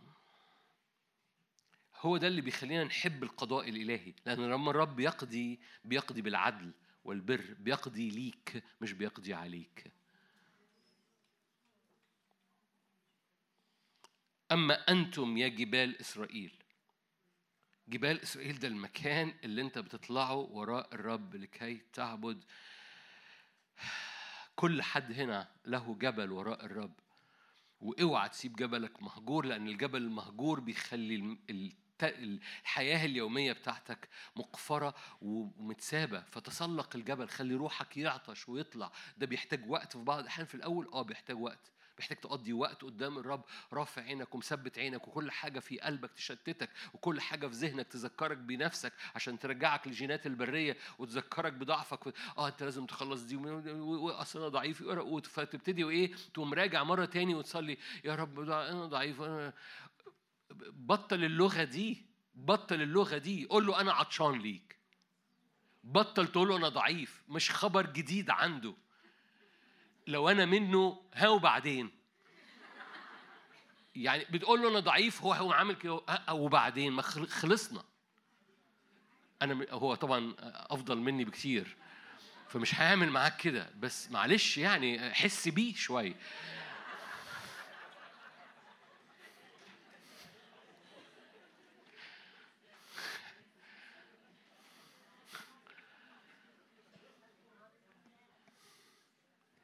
مش هتقولي يعني انت ضد التوبة؟ أنا مش بقول بالعكس. بالع- انت لو عطشان ليه هتتوب بس هتتوب بجد مش هتتوب وتلف في نفس ال... تحجن في نفس العجينة. هتتوب بجد. كلنا تبنا التوبة اللي هي بتطلع جينات البرية فينا زيادة. لكن في حاجة مختلفة خالص في التوبة اللي تؤدي إلى قداسة اللي بتحرق كل حاجة بتغير الطبيعة. ما تبقاش محصورة في ضعفي محصورة إن أنا عطشان ليه وعطشان للنار وعطشان للتغيير وعطشان للقداسة وعطشان للإطلاق وعطشان عطشان لوجهه وعطشان أتواجد فوق الجبل. فبقضي الوقت والعدو يشتتني. ليه؟ لأن هو مش هو مش عايزك تطلع على التلال المرتفعة. العدو بيقول ها التلال المرتفعة دي بتاعتي. ولو سبتها لي بع- بعمل لك أنا عليها ساريه وهي دي اللي تملى عينيك فال- فالساريه العالية تصوروا كان بيبقى السواري اللي حوالين شعب الرب. سواري فيها عشتروث عشتروث ده إله نجاسة. وكانوا يرفعوا عينيهم يروا عشتروث عشان كده صارت الجبال مذمة. هنصلي ليه؟ ما بتجيبش نتيجة. ولما بنرفع عينينا بنرى عشتروث إيه اللي خلى عشتروث فوق الجبل؟ محدش طلع. جبلك مهجور. من فضلك ما تخليش الصحراوية تطلع فوق الجبل بتاعتك لأن العدو بيحب يتهمم هذه الجبال. المكان المرتفع بتاعك إيه اللي بيملى عينيك؟ فثبت قلبك من كل تشتيت ومن كل قوة جسدية بتدفعك لتحت وتذكرك بأمور وذهنك يروح يمين ويروح شمال. no no no ما تخليش جبلك مهجور. ثبت قلبك. ده عطش ده طلب وجه الرب ده مش رجوع لأ أنا ضعيف وأنا غلبان وأنا مسكين وعندنا مشاكل يا رب. لا ده يا رب نيرانك يا رب حضورك يا رب مجدك يا رب أنت قائم يا رب أنت بترفعني يا رب كل قوة جز... طب تقولي تشتت اجذبني وراءك فأجري قوم مرجع نفسك تاني. وتحكي وتعمل هذا ده بيعمل عضلات لروحك. عارفين اللي أول مرة يجري بقى ما جريش بقاله آه، 15 سنة؟ بيبقى آه، ماشي بس بس لو ساب نفسه هيرجع نفس القصة. لكن لو كل يوم بيجري خلاص بي- عضلاته بتقوى. لو كل يوم بتطلع الجبل عضلاتك بتاخد على هذا التسلق بعد كده تاخد منك دقيقتين ثلاثة تتواجد نفسك تجد نفسك موجود في النار. وكل الحاجات بتلف حواليك وكل السرافين بيلمسك ووجه الرب ما... آه ده أنا أول ما ابتديت ما نجحتش أول أسبوع بس نجحت تاني أسبوع بعد بعد وقت طويل وبعد كده آه، ب- بعد شوية تجدها هو ده الطبيعي بتاعك ده اللي بت... ب... لو جاز التعبير بتستدعيه ولا أعني بتستدعيه إنك تستدعيه ب- ده اللي أنت بتتواجد فيه أول ما تقوم محرك قلبك تجاهه تجد نفسك موجود فوق الجبل. ليه؟ لأن عضلاتك اخذت خلاص الماراثون بيبقى كده. لو قلت لك تعالى اجري ماراثون النهارده لكن ال- ال- اللي صارت عضلاتهم حواسهم مدربة. بقوا خلاص بقى تعالى اجري ماراثون خمسة ميل okay. ليه؟ لأنه ده بقى ده الطبيعي بتاعه. فما فيش حد موجود ما عندوش جبل وتسلقك للجبل يجب أن يكون training أو تلمذة يومية أو حركة يومية صعودا لأنه طول الوقت الرب يقول لك ارفعوا عيونكم؟ لأن إجابة حاجات كتيرة مكان الناري بتاع كل حد فينا هو المكان بتاعك فوق الجبل فمن فضلك عمره تواجدك في هذا المكان بيملى هذا المكان من هبات من ثمار من طبيعة تؤثر على الوادي بتاعك في الحياة اليومية. بتؤثر على شغلك بيتك ارتباطك فلوسك أزمنتك. تواجدك فوق الجبل مش عايز أستعمل هذه الكلمة لأنه مش عايز أزيد استخدامها لأنها فعلا اتحشرت في أذهان كثيرين. لكن تواجدك فوق الجبل ده هو المكان اللي بيطلق الحضارة على ما هو تحت الجبل. بيطلق حضارة الله لأنه لما أتكلم الجبال أتكلم الأنهار فكلم الوديان. لما الجبل بيملك عليه السيد لأنك أنت بتعمره بتتقابل مع السيد فوق الجبال بتاعتك بيحصل حاجة في النهر اللي بيعبر فيك. ده نهر الروح أو النهر الناري اللي خارج من حضور ربنا وده اللي بيفيض على الوادي بتاعك. لو أنت من من مدن الجبال زي لبنان ال ال الأمطار بتملى الجبال مية والمية والأمطار بتعمل نهر في الجبل وتنزل للوادي فالوادي بيتسقي من المية اللي نازلة من الجبال. هتفهم حاجة؟ لو جبلك مهجور النهر مش بيتحرك في الجبل بتاعك فوديانك بتنشف. وبالتالي لو لو لو يعني لو ما خرجتش بحاجة من هذا المؤتمر اخرج بالعشر دقائق اللي فاتت من غير قصة الموبايل. اخرج بال- بالحركة المتحر الحركة صعودا مع الرب لمقابلة الرب فوق الجبل. رجال الله جبليين. رجال الله جبليين. وأي تغيير تريد أن يحدث في الوادي بتاعك يجب أن يبتدي من الجبل بتاعك. بيحتاج منك training إنه ال capacity بتاعت روحك وتركيزك يزداد ويتغير ال focus بتاعك من نفسك ومن الوادي بتاعك يبقى ال focus بتاعك اللي حاصل فوق الجبل والنار اللي في وجه الرب ويبتدي نفسك الروحي يتسع علشان لما بيطلع لما برضو إخواتنا لبنان عارفين كده كل ما أنت بتطلع من الجبل نفسك بيبتدي الأكسجين بيقل فأنت بتحتاج تتعود رئتك على على هذه الحركة صعودا بيزداد الكباسيتي بتاعتك أو السعة الروحية بتاعتك فتزداد صلابة إنسانك الباطن وإنسانك الروحي وعضلاتك الروحية للتواجد فوق الجبل. والرب يقوم مستخدم هذا التسلق أو هذا الصعود وهذا التركيز وراءه ك training ليك لكي يزيد عضلاتك الروحية عشان لما تنزل تحت وتواجه الابن اللي بي بي بيصرع من إبليس بتعرف تتعامل معاه. وبالتالي الرب يستخدم تسلقك لقوتك. رب يستخدم تتبعك ليه عشان يزداد المجد فيك. رب يستخدم تتبعك للنار وتركيزك وال focus بتاعك يزداد عشان يعرف يكلمك بسلاسة أكتر لأنه أنت متشتت كتير بيكلمك بس بيقع على أرض البذرة اللي بيرميها بيقع على طريق بتاعك أو شوك بتاعك لأنك أنت مليان بهموم. مثل الزارع.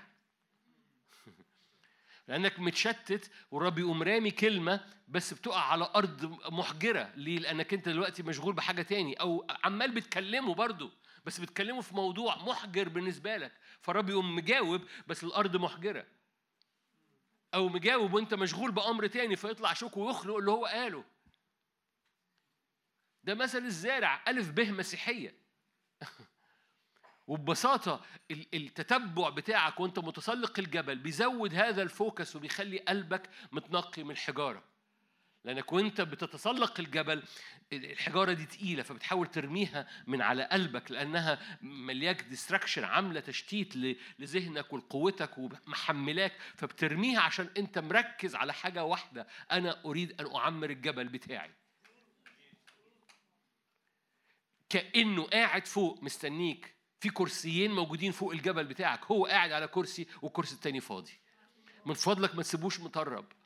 ما تسيبش الكرسي بتاعك مطرب فوق الجبل. اطلع واقعد فيه هتلاقيه قاعد جنبك. لو جاز التعبير. ما تخليش الكرسي بتاعك مطرب. تسلق الجبل بتاعك. تنبأ لجبال إسرائيل.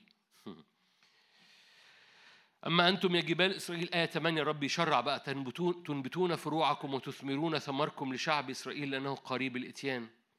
إيه النتيجة؟ لما بيحصل كده في الجبال وكثر الناس عليكم. يعني يحصل سمر اسكن تعمر المدن وتبنى الخرب. هللويا أنتوا شايفين الآية؟ ده آية عشرة. أو لو خدت الجبل حصاد تحت. لو خدت الجبل بتاعك حصاد تحت. عشان كده بعض الشراح الحلوين وأنا بقولها بصدق شراح الحلوين قالوا الجبال دول خدام بس بس وأنت بتقرأ تكتشف إن الموضوع أكبر من الخدام. ده ده لأن كل واحد مننا عايز مدنه تبقى مش مش خربانة. في حد هنا عايز بيته يبقى خربان؟ في حد هنا عايز شغله يبقى خربان؟ ولأنك عايز مدنك معمرة زي ما هو بيقول كده المدن تبقى معر... تعمر المدن وتبنى الخرب مفيش حد هنا عايز حتت خرابة مش عايز شغله يبقى خرابة. مش كده؟ خد الجبل.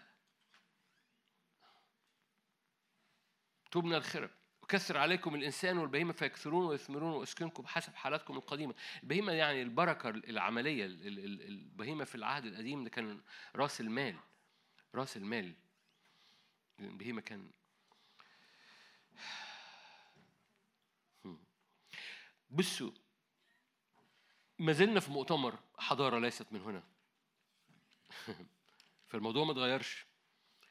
وكانت إجابتي أو إجابتي اللي هي مش كانت اللي هي المستمرة لما حد يشعر إن كلمة حضارة دي كلمة مجعلظة شوية هو اطلع الجبل. ودي ده اللي كنت بعمله فأنا كنت كل دي كانت تنبيهات. آه، أو كانت إجابة لل ليه؟ لأنه فوق الجبل لما تقرأ في تكمل في حسقيال. حسقيال من 40 ل 4 حسقيال من صح 40 الرب ابتدي يوريه حاجة عن الزمن الجاي وعن خدمة الأزمنة الأخيرة في مرة عملنا مؤتمر كامل اسمه خدمة الأزمنة الأخيرة عن الثمان إصحاحات دول. ده في الملفات القديمة بقى ارجع له في الأرشيف بتاع القناة على اليوتيوب. ففي من حسقيال 40 لحسقيال 48 الرب أخذ حسقيال عشان يوريه نبوة عن خدمة الأزمنة الأخيرة. فقام أخده فوق الجبل. ماشي؟ و و و و وزي ما يكون حسقيال هبتدي يكتب بقى. هبتدي يكتب. عايزين تقروها؟ هطول وقت. حسقيال 40 في السنة الخامسة وعشرين من سبيانة في رأس السنة في العاشر من الشهر في السنة الرابعة عشر بعدما ضربت المدينة في نفس ذلك اليوم. كانت علي يد الرب وأتى بي إلى هناك في رؤى الليل في رؤى الله. أتى بي إلى أرض إسرائيل وضعني خلي بالك على جبل عال جدا عليه كبناء مدينة من جهة الجنوب. خلي بالك جبل عالي جدا عليه بناء ولما ترى البناء ده كانت مدينة وهذه المدينة كان في وسطها هيكل وقال في في الإصحاح من 40 ل 48 مقاييس للمدينة ومقاييس للهيكل. مفيش جبل في المنطقة بتاعتنا جبل الشرق الأوسط وقال في أرض إسرائيل له هذه المساحة. فهو مش لا يتكلم عن جبل أرضي ومدينة أرضية لأن مفيش جبل في منطقتنا في الشرق الأوسط في فلسطين في إسرائيل في هذا المساحة إن يتبني هذه المدينة بهذه المقاييس فوق جبل. أنتوا معايا؟ فاللي هو بيقوله ده روحي بحت. روحي بحت لا يقبل طبيعيا. يحكم فيه إيه؟ طب أنا عايز أشوفه تطلع فوق. ما تقعدش تحت وتقول لي مش منطقي. اطلع فوق هتلاقيه منطقي. okay؟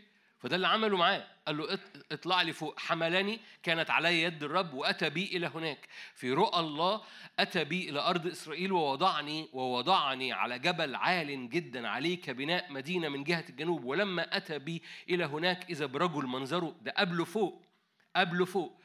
منظره كمنظر النحاس بيده خيط كتان وقصبة قياس وهو واقف بالباب. قال لي الرجل يا ابن آدم انظر بعينيك اسمع بأذنيك واجعل قلبك على كل ما أريكه لأني لأجل إراءتك أتى أتي بك إلى هنا اخبر بيت إسرائيل بكل ما ترى.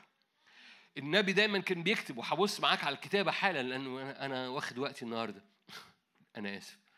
اللي بيحصل إيه؟ لو أنا لو أنت نبي هتقوم مميل ودنك وهتكتب تمسك القلم هيقول لي إيه؟ قعد وقت طويل عمال بيقيس عمال بيقيس. ليه؟ اللي الرب عايز يوريك قبل ما يملى ذهنك بحاجة تكتبها. الرب عايز يوريك. عايز ارفع عينك وشوف هو بيعمل إيه لحياتك النهارده.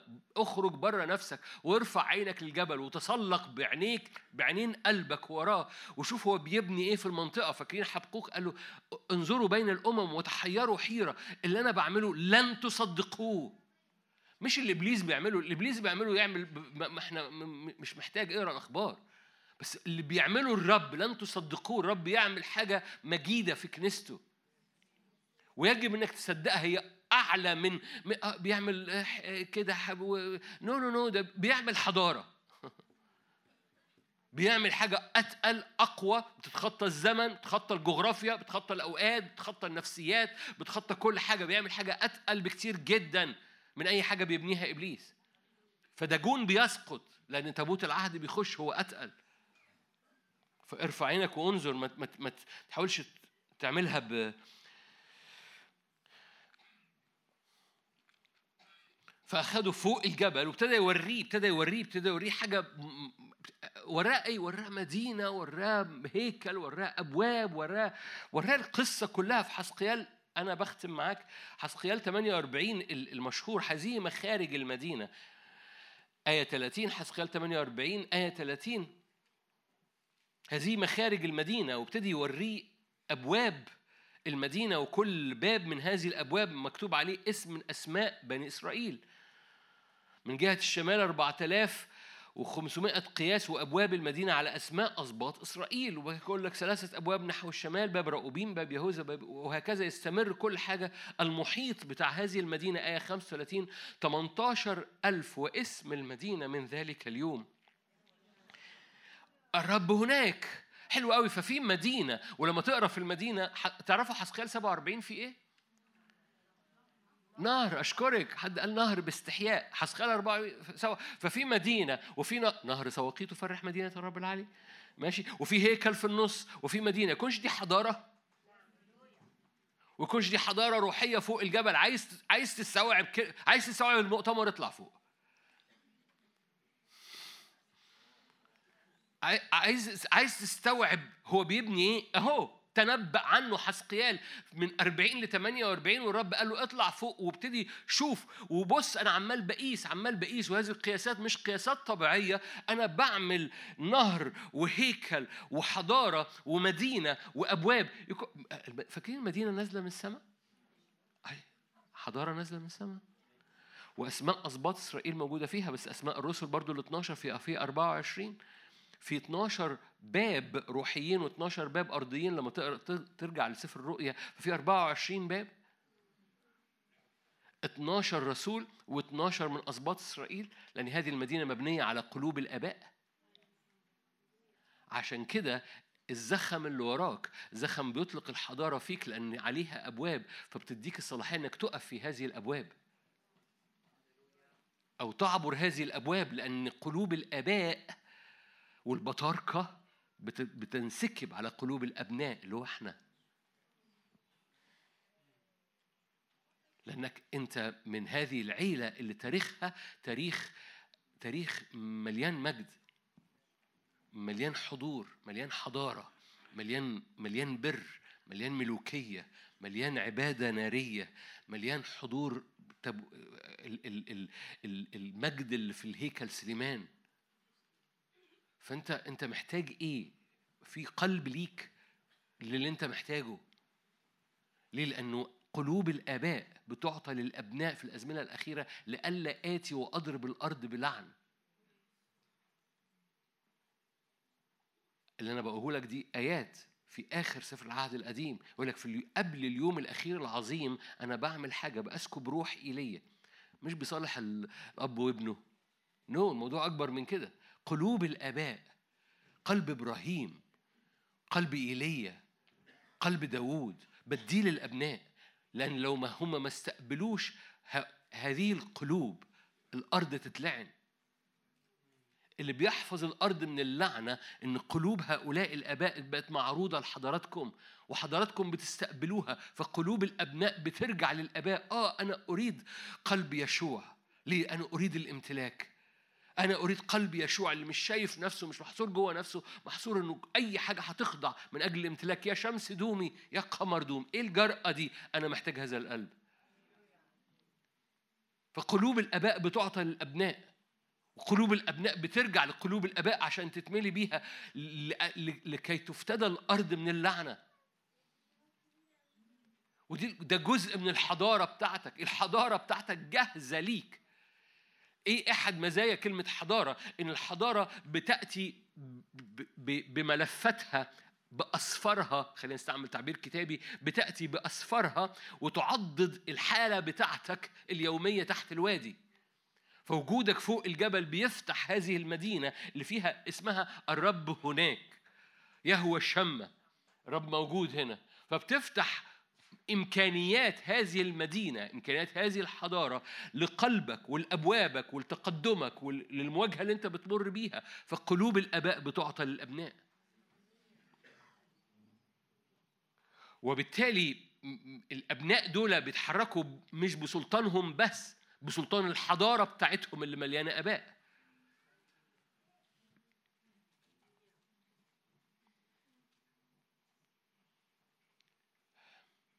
عشان كده حضارة العالم عمالة بتضرب في الآباء مش الآباء الحضارة الآباء الأبوة بصورة عامة. لو أنتوا بتتابعوا اللي بيحصل في القيم الأرضية أو القيم العالمية ولو انت من الشباب اللي يحس إن في حاجة كده مش مر- مريحة في اتجاه الأبوة الأرضية أو الأبوة الروحية اعرف إن ده جزء من روح العالم وقوم شوف خلي عينيك تتفتح للاستراتيجية بتاعة الوحش اللي شايل قيم بابلية وتحرك ضدها. مش بقول لك اعمل حاجة بقول لك ادرك القصة كلها عشان تفصلك عن قلوب آباء الحضارة.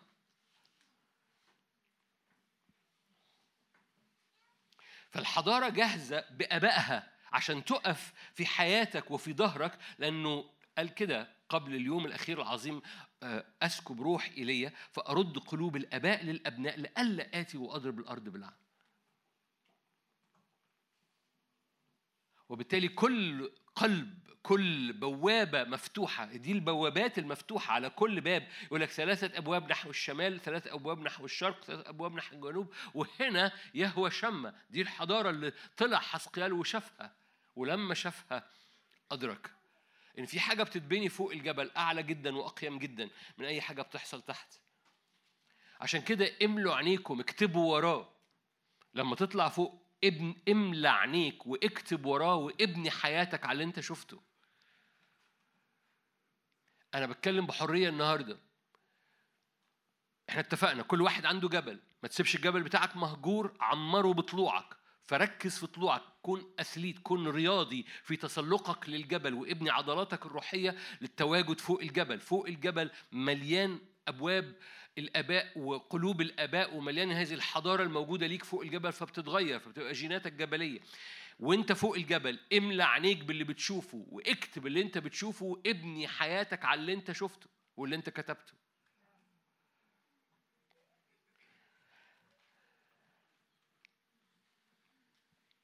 الأمور جادة ومن هنا وطالع الأمور جادة لأن بتلمس في كل قيم بتترمي في الأجواء والأجواء العالم الأجواء الروح. حد حد مؤخرا حاول ألغوش على القصة علشان محدش يعرف إنه أنا بتكلم على إيه أو على مين أو على إمتى أو على فين. حد بصوا في الأشخاص الروحيين إبليس بيحب يقوم لو هم مش مدركين ومش مصحصحين وبيحسوا إنه آه كله بركة بيتفتحوا على حاجات شيطانية كتير جدا. بيتفتحوا على حاجات شيطانية كتير جدا لأنه إبليس بيبقى عايز ياخد المرتفعات بتاعتك. وروح العالم وروح بابل بين- بينشر في الجو بيبخ سبراي في الجو عشان يغلوش وفي بعض الأحيان يرمي حاجات مضادة للملكوت. ففي بعض الأحيان تحس إن في في حواجز حاصلة والقصة إنه ده, ده, ده عدو الخير لأن انهيار الحضارات كان بيحصل بسبب انقسامات وكل حد عايز يعمل حاجة. على الجانب الآخر. في بعض الاحيان بيبقى في ب- أفكار بتأتي أفكار إلحاد وأفكار ضد المسيح وأفكار وأفكار ع- عرافة وعيافة وأفكار سحر وأفكار ويبقى حد حد يبقى جواه أفكار آه، آه، آه، رفض في القوى النفسية. ابن الرب بنت الرب القوى النفسية برا- بسبب إحساسه بالرفض القوى النفسية تطلع سحر. مليان بالروح القدس بيطلع سحر. ليه؟ لأنه ساب نفسه لأحاسيس الرفض ما تعاملش معاها. ال- أبناء الحضارة متحضرين ومتحضرين لا اعني إن هم شيكوا وبيحطوا رجل على رجل وبياكلوا بالشوكة والسكينة متحضرين يعني بيعرفوا يعملوا إيه بمشاعر الرفض بيعرفوا يعملوا إيه بالغيرة بيعرفوا يعملوا إيه بالمقارنة بيعرفوا يعملوا إيه بالنجاسة بيعرفوا يعملوا إيه بكل فكرة أو كل مشاعر هم عارفين إنها ما ينفعش تخش جوه القدس للرب بيعرفوا يعملوا إيه؟ هو ده التحضر بحسب الروح مش التحضر بحسب الأرض. التحضر بحسب الأرض بتاكل بشوكه السكينة ومسبسب شعرك. التحضر بحسب الملكوت ما بتسيبش مشاعر رفض تحولك من ابن للرب مليان بروح القدس إلى ساحر. ليه؟ لأن لو أنت جواك رفض وهذا الرفض عمال بيغلي جواك العدو بيجد ثغرة ويخش على هذا الرفض وتقول ده هيكل للرب بس هي حوله إلى قوة شيطانية. فما تسيبش نفسك لرفض ما تسيبش نفسك لمقارنة ما تسيبش نفسك لحسد أو لغيرة أو لخصام لأن أعمال الجسد بتطلع أمور شيطانية. ثمار الروح فاكرين ثمار الروح؟ قالك ثمار الروح دي اللي هي وداعة يقول لك إيه؟ ضد هذه لا يوجد قانون لا يوجد ناموس. يعني إيه؟ لو متحرك في ثمار الروح اللي هي وداعة تعفف. ما بتسيبش نفسك لل- للحسد والغيرة والخصام والنقاش وال وال والكتمه أنا ما غلطتش أهو ما قلتش أي حاجة. بتعامل مع نفسي. لا أنت مش بتتعامل مع نفسك. لو بت... عارف يعني إيه تتعامل مع نفسك؟ موت. موت موت. موت. أنا مستنيك مش هنقعد سنة نموت هي تموت لكن القصة إنك تتعامل مع نفسك دي معناها أنا بكتم بكتم بقلب بقلب بقلب وهذا الوقت إبليس يجد هذه الثغرة ويحول ما يحدث في داخلك إلى عيافة وعرافة وسحر.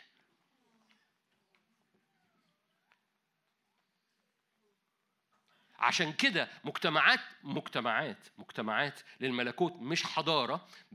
بي- بينهشوا بعضهم بعضا و self destruct تدمير ذاتي. ليه؟ بيحصل خصام بيحصل مقارنة بيحصل كلام بيحصل مشاعر بيحصل آه، قمصة بيحصل مش عارف إيه بيحصل مش عارف إيه فيحصل إيه؟ قوة نفسانية. كل قوة أرضية نفسانية شيطانية. شيطانية. يعني إيه شيطانية؟ يعني إبليس دول أولاد للرب. دي بنت الرب. دي بتتكلم بألسنة. دي بتتنطط. دي بترفع أعلام.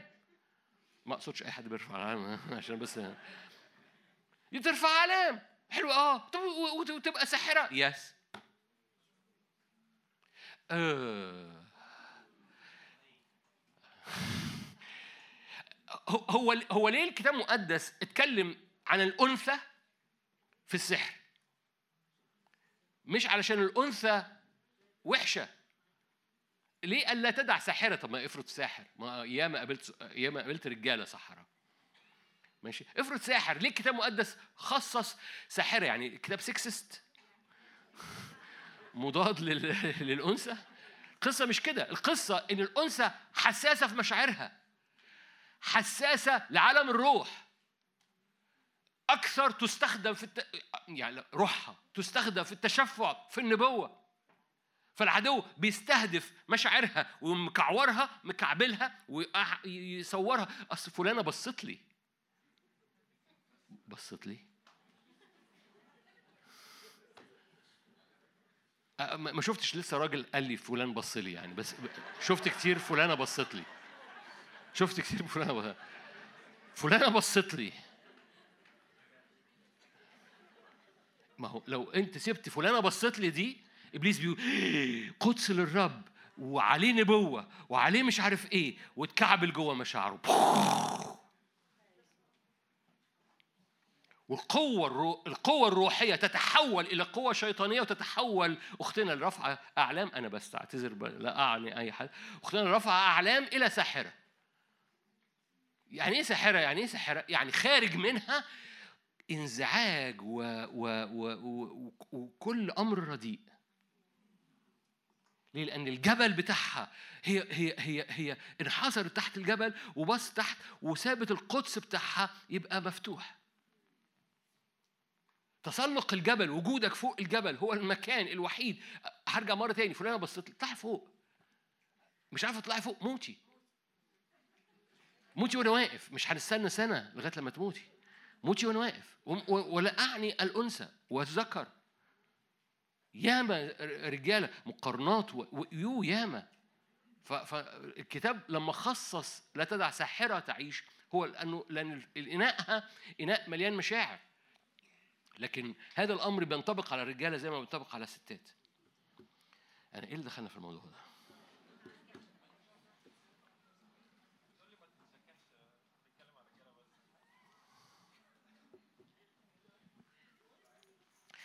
لما تطلع الجبل املى عينيك اكتب وراه وابني حياتك على ابني حياتك على اللي انت سمعته.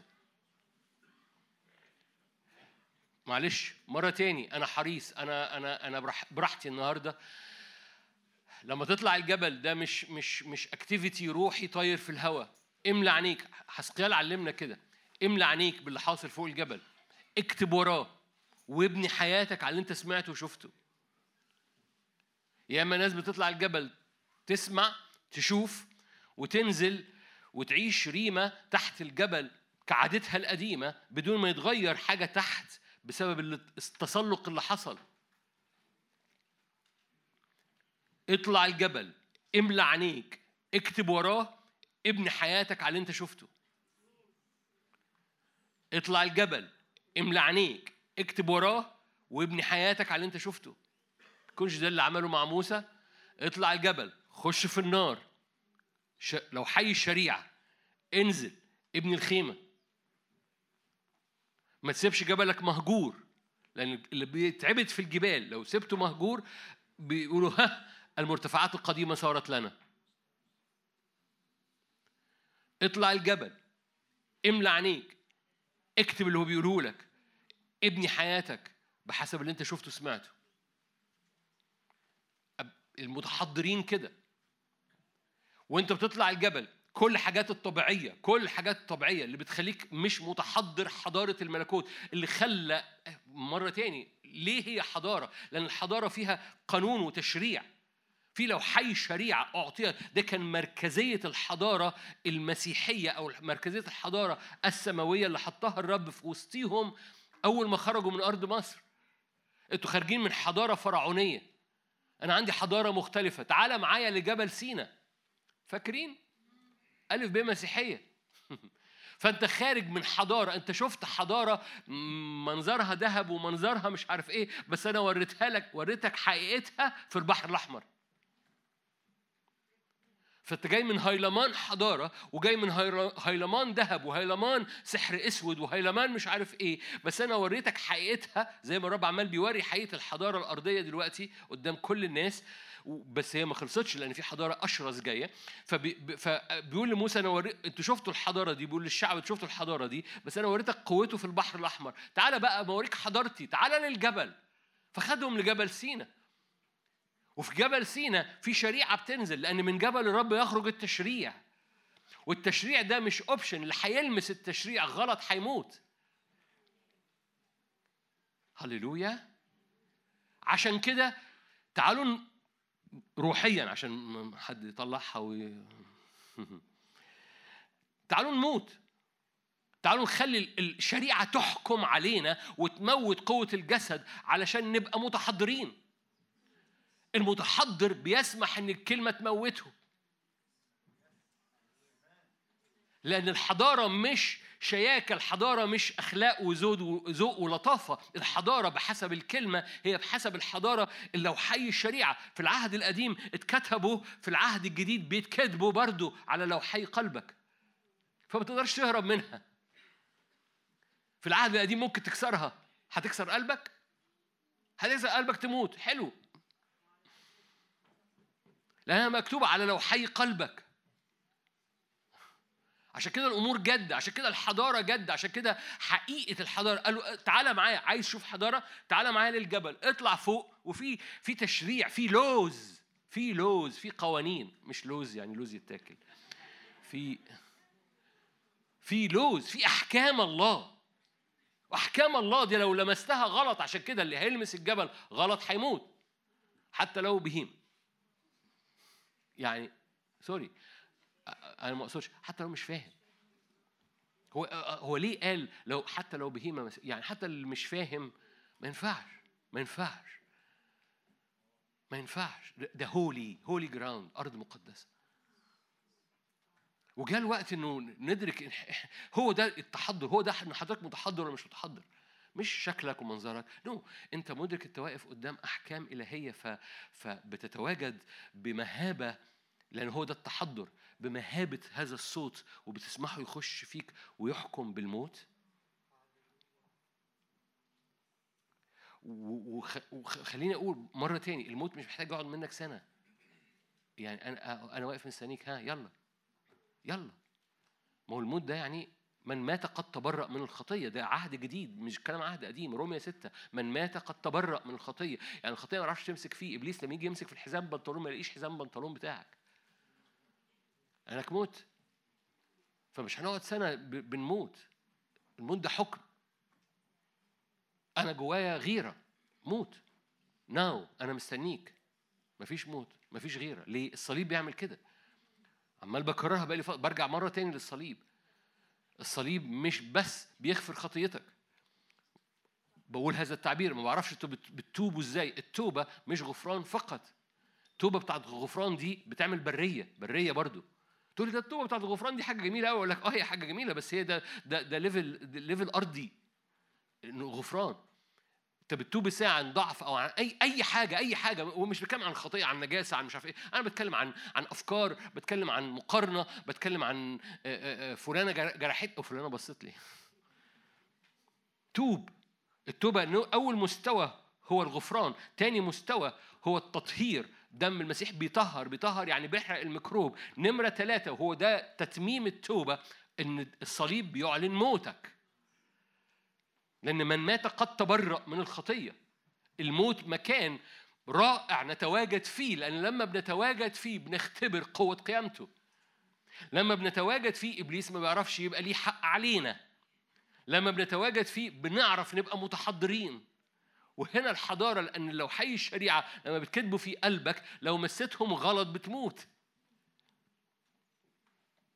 وده اللي بي ده السنتراليزيشن ده ده الحكم المركزي ده ال- ال- ال- الفدر آه، بيقولوا في الفدرالية الحكم ال- ال- في أمريكا ال- اللي هو ايا كان ال- اللي هو ال- ال- بيو- ال- هو المركز بتاع التشريع ده المركز فالمركز في الشعب في العهد القديم كان هو هذا المكان اللي هو جبل سينا.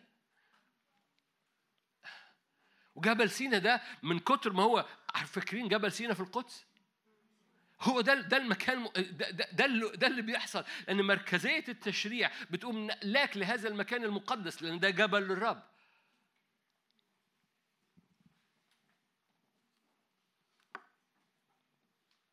لما قلنا امبارح عدن قلنا عدن هي السماء والأرض السماء والأرض واحد في عدن. ده اللي خلق بص ما أنا ممكن أوريك عدن من حتت هوريك عدن في سينا. سينا سينا كان حضور إلهي ولا ما كانش حضور إلهي؟ كان في شريعة بتنسكب.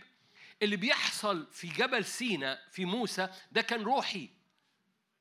كان روحي بحت. بمعنى إيه روحي بحت؟ بمعنى إن لوحي الشريعة واللي كان بيحصل ده كان بيبني بي بي بي بيبث. عشان كده لما نزل ولقاهم بيعملوا عجل العجل ده موت آلاف من الناس. ليه لأن اللي حصل كان روحي مقدس جدا. عدن هي السماء والأرض في مكان واحد. إيه اللي يعني يعني إيه سينا في القدس؟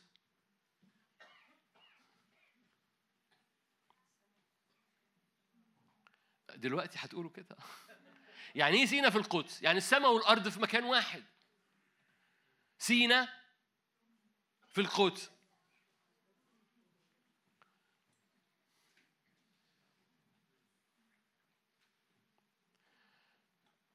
اللي مش فاهمها يطلع فوق. سينا عارفين سينا فين؟ وعارفين القدس فين؟ أوكي. سينا في القدس. عارفين سينا روحية بتمثل إيه؟ توهان. بس عشان حصل فيه جبل والجبل ده بقى حضارة جوه لأنه هتحط فيه هذه الشريعة موجودة فوق هذا الجبل وموسى بيتغير. بسبب ده سينا روحيا بقى في القدس. القدس ده أنتوا عارفين القدس فين على مستوى أرضي؟ عارفين القدس بتمثل إيه؟ السماويات. حلو قوي. سينا بقى في القدس. البرية بقت في السماويات. السماء والأرض بقوا واحد. عدن.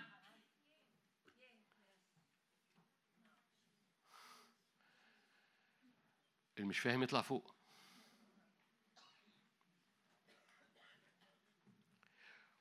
وده بيؤدي عشان كده عشان كده ده ده بيؤدي إن كل حاجة بتحصل معاك فوق الجبل في نفس الوقت ممكن تحصل في أرضك. لأن السماء والأرض بقوا واحد في عدن فقط. فسينا سينا في القدس. طبعا آه، آه، آه، عشان بس أريحكم يعني. عارفين الشراح يقولوا إيه؟ ما هو ما هو الشراح لزاز. الشراح يقول لك سينا بقت مقدسة. حبيبي هو ما بيقولش كده. ورجعت العاب هو ما بيقولش سينا بقت مقدسة. بيقول لك سينا في القدس.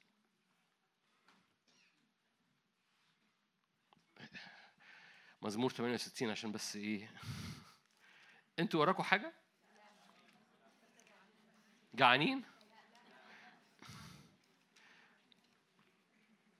مزمور 68 حاضر حاضر حاضر. أنا سامع الإداريين بيقولوا إيه. جبل الله جبل باشان مزمور 68 آية 15 جبل الله جبل باشان خلي بالك ما ما ما القصة جبال. جينات البرية مش هتجيب نتيجة جينات الجبلية هي فقط أي شعب يجب أن يكون له جبال وبحسب اللي بيتعبد على الجبال هو اللي بيحصل في الوادي بتاعك بيحصل في الأيام اليومية. لو سبت جبلك ما بتطلعوش الجبل بيبقى مهجور. لو بترمم جبلك وبتطلع الجبل وتبقى رياضي لص- لصعود الجبل بتاعك وحواسك بقت مدربة لصعود الجبل بتطلع بتتواجد في النار. فارفع عينك اتأمل إيه اللي فوق الجبل اكتب اللي بيقوله لك وابني حياتك على اللي هو بيقوله لك. اللي بيحصل فوق الجبل بيبقى شريعة جواك بيحكم عليك بيحكم على كل حاجة بيؤدي إلى أحكام الله. أحكام الله تحكم على حياتك تموتك. ده خبر يجنن خبر جميل. أحكام الله تحكم على حياتك تموتك. فبقاش في صحراء في وسط شعب الرب. فينهشوا المجتمعات الروحية.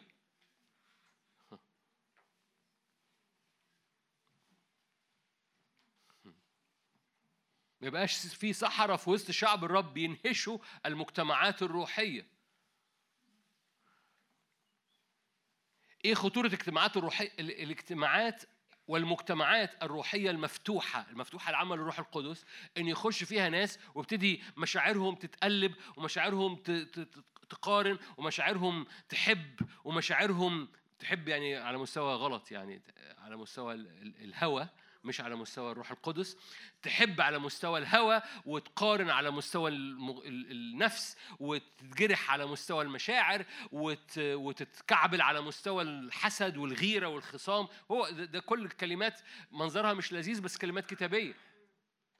فالأجواء الروحية المفتوحة وهم موجودين في أجواء روحية ويفتحوا مشاعرهم لهذه الأمور اللي مش محكوم عليها بالموت ويستخدمها العدو الخير لنهش المجتمعات الروحية القوية. وده تاريخ الحالة الروحية في كثير من الشعوب العربية. إن يحصل موجة روحية ويحصل غزو لهذه المشاعر المتقلبة وأعمال الجسد وأعمال النفس ويتنهش هذا المجتمع الروحي لأن الحضارة يجب أن تحكم على هذه الأمور بالموت. والموت ما بياخدش عشرين غلوة. فاهمين يعني إيه عشرين غلوة؟ قاعدين بنسلق فيه ما بنسلقش. أشكرك يا أختي. ما بنسلقش الموت موت.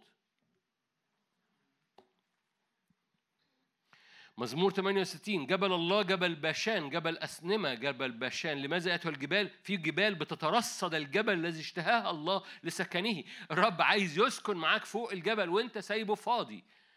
من فضلك ما تكم... هكررها ومش هزهق إن أنا أكررها وهفضل أكررها. صعودك للجبل مش فكره ما فيش حد هنا ما عندوش جبل شخصي. الجبل ده موجود في أوضتك الجبل ده موجود في عربيتك الجبل موجود ده في بيتك الجبل ده موجود في جواك لأنه ده جبلك أنت الشخصي مش جبل حد تاني. ما أعرفش أنا أطلعهولك. أنا من جبلي ممكن أنادي عليك لكن أنت جبلك لازم أنت تطلعه بنفسك دي مسؤولية شخصية. حد فاهم حاجة؟ في جبال مسنمة ترصد الجبل الذي اشتهاها الله لسكنه. الرب يسكن فيه إلى الأبد. مركبات الله ده, ده القوة. مركبات القوة ربوات ألوف مكررة حوالين هذا الجبل اللي أنت بتطلع تتقابل فيه. عشان كده قلت لك تسلق الجبل املى عينيك باللي بيحصل. اكتب وراه الرب وابني على اللي أنت بتشوفه وتسمعه فوق. أوكي. ربوات ربوات ألوف مكررة. الرب فيها. ويأتي هذه القصة. سينا في القدس. ليه؟ إيه اللي خلى إيه اللي خلى سينا في القدس؟ إيه اللي خلى عدن؟ إيه اللي خلى السماء والأرض بقوا واحد؟ أي حاجة بتعملها في السماء بتحصل في الأرض في نفس الوقت. ليه؟ عدن التكنولوجيا بتاعتها كده. هي دي الحضارة كده. ال... ال... لما يبقى سينا في القدس الكلام اللي بيتقال يحصل تحت الكلام اللي بيتقال يحصل تحت. العبادة اللي بتحصل فوق تقوم مؤثره تحت. ليه؟ لأن بيحصل في الجبل بيأثر على الوادي. حسقيال 36 ارجع. بقالي 10 دقايق بتكلم فيه.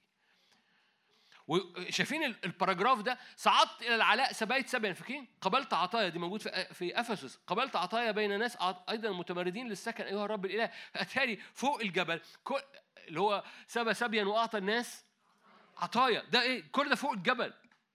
وده اللي بيخلي سينا في القدس. ده بيخلي عدن. ده بيخلي السماء والأرض يبقوا واحد. وكل ما يحدث في السماء يبقى حاصل في أرضك في نفس الوقت. كل حاجة بتعملها في عدن بتحصل عارفين قال يصنعون جنات؟ يعني إيه يصنعون جنات لو إحنا لو إحنا مت... عاموس يعني إيه يصنعون جنات؟ يعني ببساطة عدن ببساطة السماء والارض في نفس المكان. ده في عاموس تسعة. خلي بالك عاموس تسعة ده المكان بتاع ترميم خيمة داوود. يعني إيه ترميم خيمة داوود؟ ده المكان اللذة الإلهية. ده المكان اللي بينظر الرب ويسكب لذته. لذة يعني إيه؟ يعني عدن. يا رب تنور. عدن يعني لذة. رب يسكب لذته على المكان اللي فيه العبادة. أيا كان مكان العبادة بتاعك أيا كان المكان اللي بتبني فيه مسبح وتقوم ساجد للرب تقول له بحبك. الكل ليك. فرب يقوم لاسكه بلذته إيه المكان اللذة ده؟ عدن. إيه اللي يحصل في عاموس تسعة؟ ها أيام تأتي يقول الرب. آه، لازم نختم النهارده. عاموس 9 13 ها أيام تأتي يقول الرب يحصل إيه في عدن؟ إيه اللي بيحصل فوق بيحصل تحت؟ الحارث يدرك الحاصد إيه اللي خلى الحارث يدرك الحاصد أنا بزرع أنا أنا في عدن بس بزرع. إيه اللي بيحصل تحت؟ حصاد. لأن السماء والأرض بقوا واحد. دي تكنولوجيا عدن. دي حضارة السماء. ده هدف المؤتمر. يحصل اكتيفيشن ما بين السماء والأرض. الصلاة والاستجابة يبقوا الصلاة والإستجابة يبقوا كده. هو ده عدن السماء والأرض بقوا واحد. بس القصة مربوطة بصعودك للجبل. والقصة ب- مربوطة بأحكام الرب اللي بتموتك. والموت ده ده ده بهجة. ده بهجة. ليه؟ لأن لو الأحكام الرب موتتني اللي هيقوم هو يسوع فيا. فانا فانا أنا محتاج الموت ده. أنا محتاج موت على كل حاجة بتقب براسها بتطلع جوايا. كعورة كعورة. يو على المتكعورين. في مرة نعمل مؤتمر اسمه المتكعورين في الأرض. بلاش. متكعورين في الأرض. اسم فيلم في الأغلب.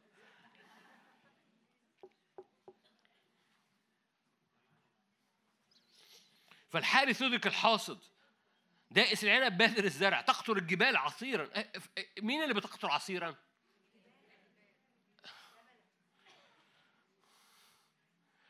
النتيجة يحصل إيه؟ التلال دي بتاعت إيه؟ حاجاتك. كل كل كل الحاجات بتاعتك. الجبال تقطر عصيرا تسهيل جميع التلال. أرد سبي شعبي يعمرون مدن خاربة. ده تحت الجبل.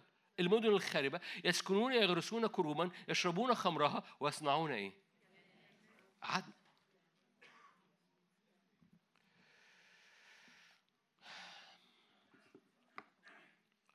أوكي عشان الوقت. كل ما يبقى جبل الشخصي بتاعك متعمر وجبل كل واحد فينا متعمر هنخش إلى الحتة اللي بحلم بيها بقالي كتير قوي اختبار جماعي. اختبار جماعي. الاختبار الجماعي ميزته إيه؟ أنا هختم أنا أنا جوايا كلام يعني خلصت النص اللي أنا عايز أقوله بس. آه، الاختبار الجماعي بيؤدي إلى إيه؟ مش بس إن كلنا نختبر اختبارات جميلة. أي حد يخش في وسطينا هو أنا واجد جبال جبال جبال جبال جبال والجبال دي مليانة قدس والسينا كله في القدس. و... و- والدنيا مرتفعة وتقطر عصير و... و... و... والتلال تقطر وتسيل بال- بال- بالخير والبركة فلا يوجد عاثر في وسطهم. ده اختبار جماعي. لا يوجد عاثر في وسطهم. يبقى الاختبار بيملى يعني أعمال اتنين اختبار جماعي لم يوجد عاثر في وسطهم ده اختبار الكتاب المقدس مليان اختبارات جماعية. وكل ما يزداد الجبال في وسطينا وتعميرها كل ما يزداد مجد الرب في وسطينا كاختبار جماعي. آمين. خلونا نغمض ونصلي مع بعض. يكون في آخر الأيام أنا جبل الرب يكون ثابتا فوق الجبال. مرتفعا فوق التلال.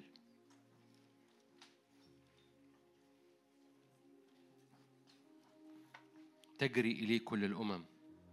تسير شعوب كثيرة يقولون هلما نصعد إلى جبل الرب إلى بيت إله يعقوب.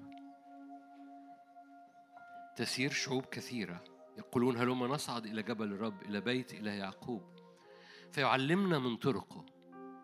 نسلك في سبله. ده فوق الجبل. هلما نصعد إلى جبل الرب؟ فيعلمنا من طرقه. نسلك في سبله. لأن من صهيون من الجبل تخرج الشريعة. من أورشليم كلمة الرب. فيقضي بين الأمم. هللويا. ينصف شعوب كثيرين. فيطبعون سيوفهم سككا رماحهم مناجل.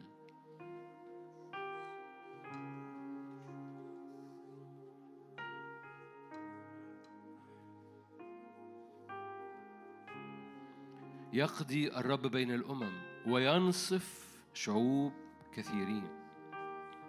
الرب ينصفك فوق الجبل.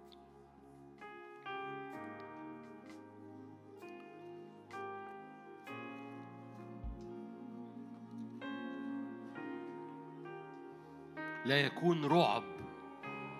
يجلسون كل واحد تحت كرمته وتحت تينته. لا يكون من يرعب لأن فم رب الجنود قد تكلم. يجلسون كل واحد تحت كرمته وتحت تينته. ولا يكون من يرعب لأن فم رب الجنود قد تكلم. لأن جميع الشعوب يسلكون كل واحد باسم إلهه لغة واحدة. ونحن نسلك باسم إلهنا إلى الدهر وإلى الأبد.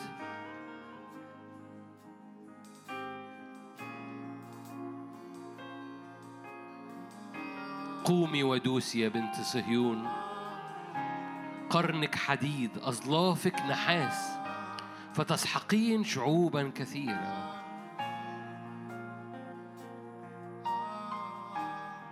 تعال بمجدك. تعال بحضورك. تعال بسلطانك.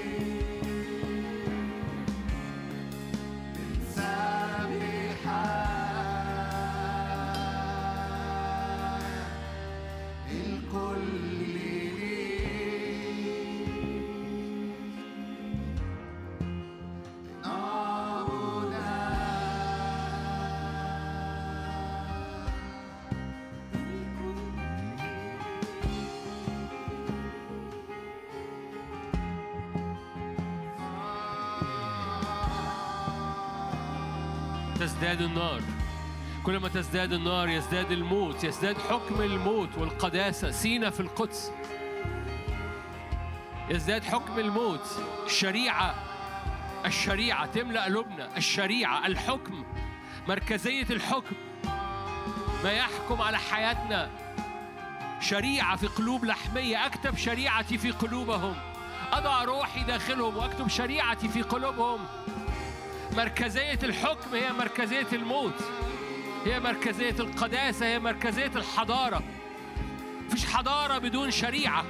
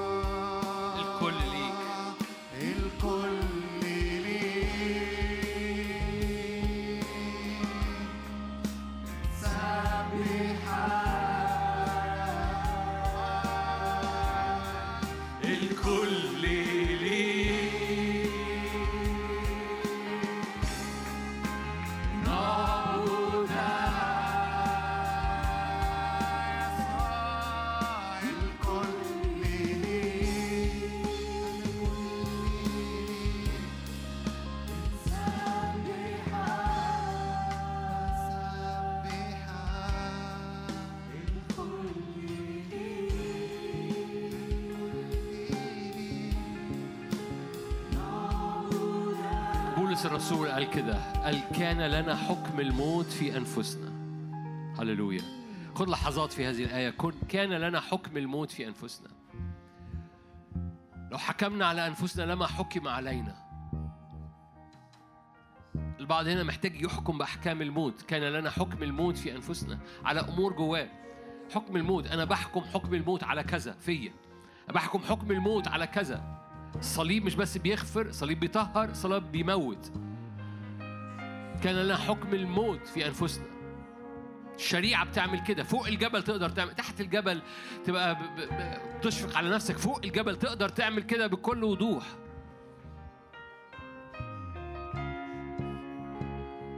هللويا. الشريعة بتحكم. عشان كده كان اللي يمس الجبل وهو مش فاهم كان بيموت. هللويا. كان لنا حكم الموت في أنفسنا.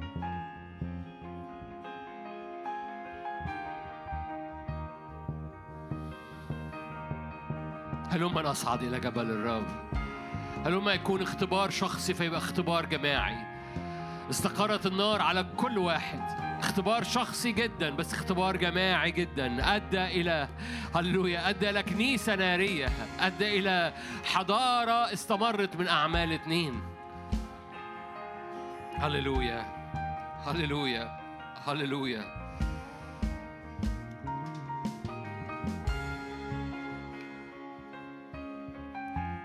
كان الجمهور الذين آمنوا قلب واحد ونفس واحدة. قوة عظيمة كان الرسل يؤدون الشهادة بقيامة الرب يسوع ونعمة عظيمة على جميعهم. لما صلوا تزعزع المكان الذي كانوا مجتمعين فيه وامتلأ الجميع من الروح القدس كانوا يتكلمون بكلام الله بمجاهرة.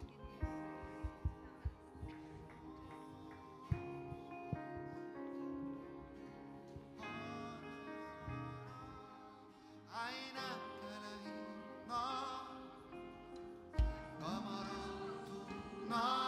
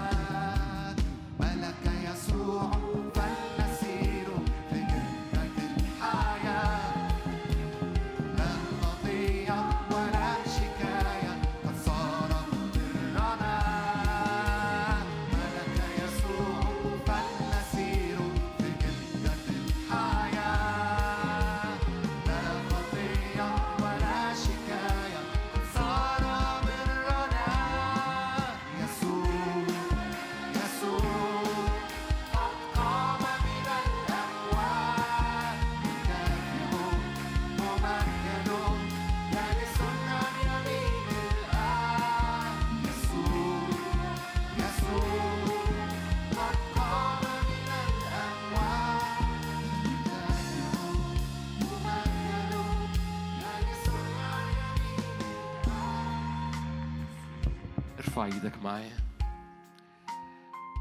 هللويا. يا رب إحنا بنصعد للجبل وإنت بتأتي وتقابلنا فوق الجبل. مش بتأتي تقابلنا لاختبارات مؤقتة لكن بتأتي لكي تثبت فينا حضارة جاية من فوق.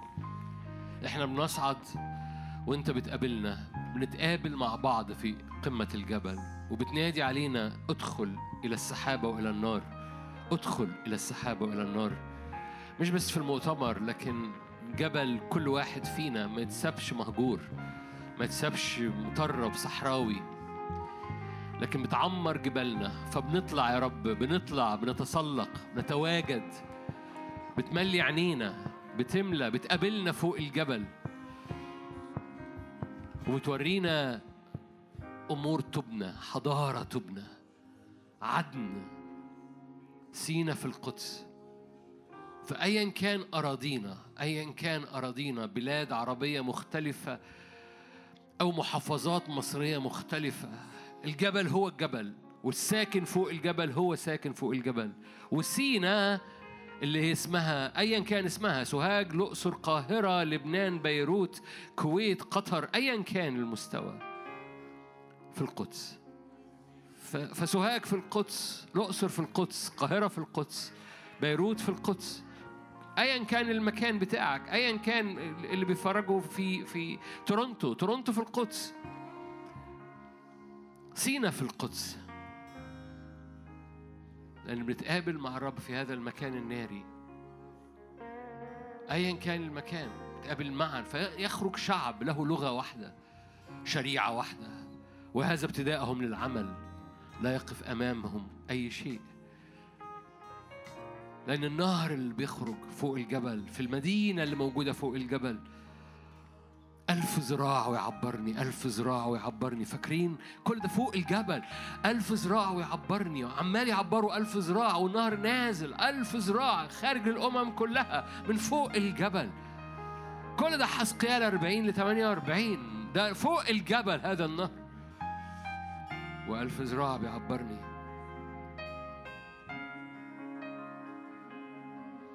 أشكرك لأنك بتخرج شعب جبلي. جيناته جينات جبلية. تخرج شعب جباله متعمرة معمورة تسيل بالأطياب. فيفيض على الوديان ويفيض على العالم خارجة إلى البحر فتشفى المياه. إلى الأمم كثيرة. أشكرك إنك بتطلع شعب جيناته جينات جبلية. فبتواجد مع الآباء مع إيليا ومع موسى اللي موجودين فوق الجبل وفي الوسط يسوع المسيح نفسه حجر الزاوية. نعم قلوب الآباء بتنسكب في الأبناء والمسحات بتنسكب وعلى اليمين وعلى الشمال زي التونتين بس في حجر زاوية يسوع المسيح بيسكب روحه. أشكرك من أجل تواجدنا في وسط الواقفين أمامك. تدينا مسالك كوريدورات نارية بين الواقفين أمامك. مسالك بين الواقفين أمامك. فنتراءى أمام وجهك. أشكرك من أجل الزخم بتاع الحضارة. أشكرك من أجل زخم الآباء لنا. أشكرك من أجل الزخم الحضور. أشكرك من أجل زخم المجد. اللي بيدفعنا لقدام لأنه سحابة شهود محيطة بنا. تدفعنا هللويا. لم نجاهد بعد حتى الدم ضد الخطية. ده ده تكملة عبرانيين 12 هللويا. باسم الرب يسوع. نحكم بالموت. أي حد لسه ما حكمش بالموت بسرعة أحكم بالموت. والموت ده حكم. حكم بالموت. أنت فعلا تقول لي إيه اللي يضمني إنه يحصل؟ إنك أنت فعلا عايزه أنت فعلا عايز الحكم. إيه اللي بيخلي الموت ما يحصلش؟ إنك مش عايز تموت. الحاجة الوحيدة وتخلي الحكم انستنت يحصل طوالي حكم الإعدام يطلع الصبحية يتحكم عليك يبقى الموت الصبحية. ليه؟ إنك فعلا عايز الموت عايز فعلا تموت من هذه الأمور. فلو أنت لسه ما متش من أمور قول يا رب أنا عايز فعلا أكون عايز أموت من هذه الأمور. ولو أنت عايز فعلا حط قلبك وأصدر الحكم دلوقتي. لو أنت مش عايز احذر خاف. خاف. خلي مهابة الرب تلمس قلبك. خلي في مهابة النار تلمس قلبك لأنه بعد ما سمعت الكلام بتاع النهاردة ده وسمعت عن الموت واخترت إنك ما تموتش بيحصل موت بطرق متنوعة. خلي بالك. هو قال كده الذين لا يميزون جسد الرب بيحصل نتائج.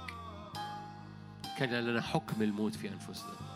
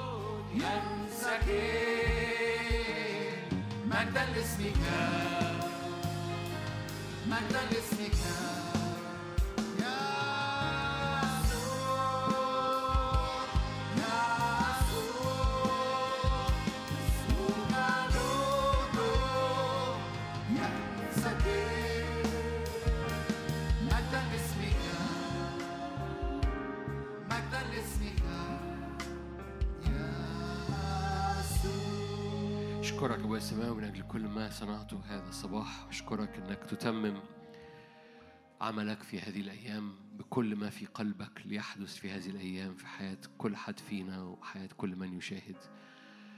محبتك ونعمتك ومجدك يحاصروا البريك ويغطونا ويمتد ملكوتك فينا ومن خلالنا في اسم يسوع. آمين آمين آمين.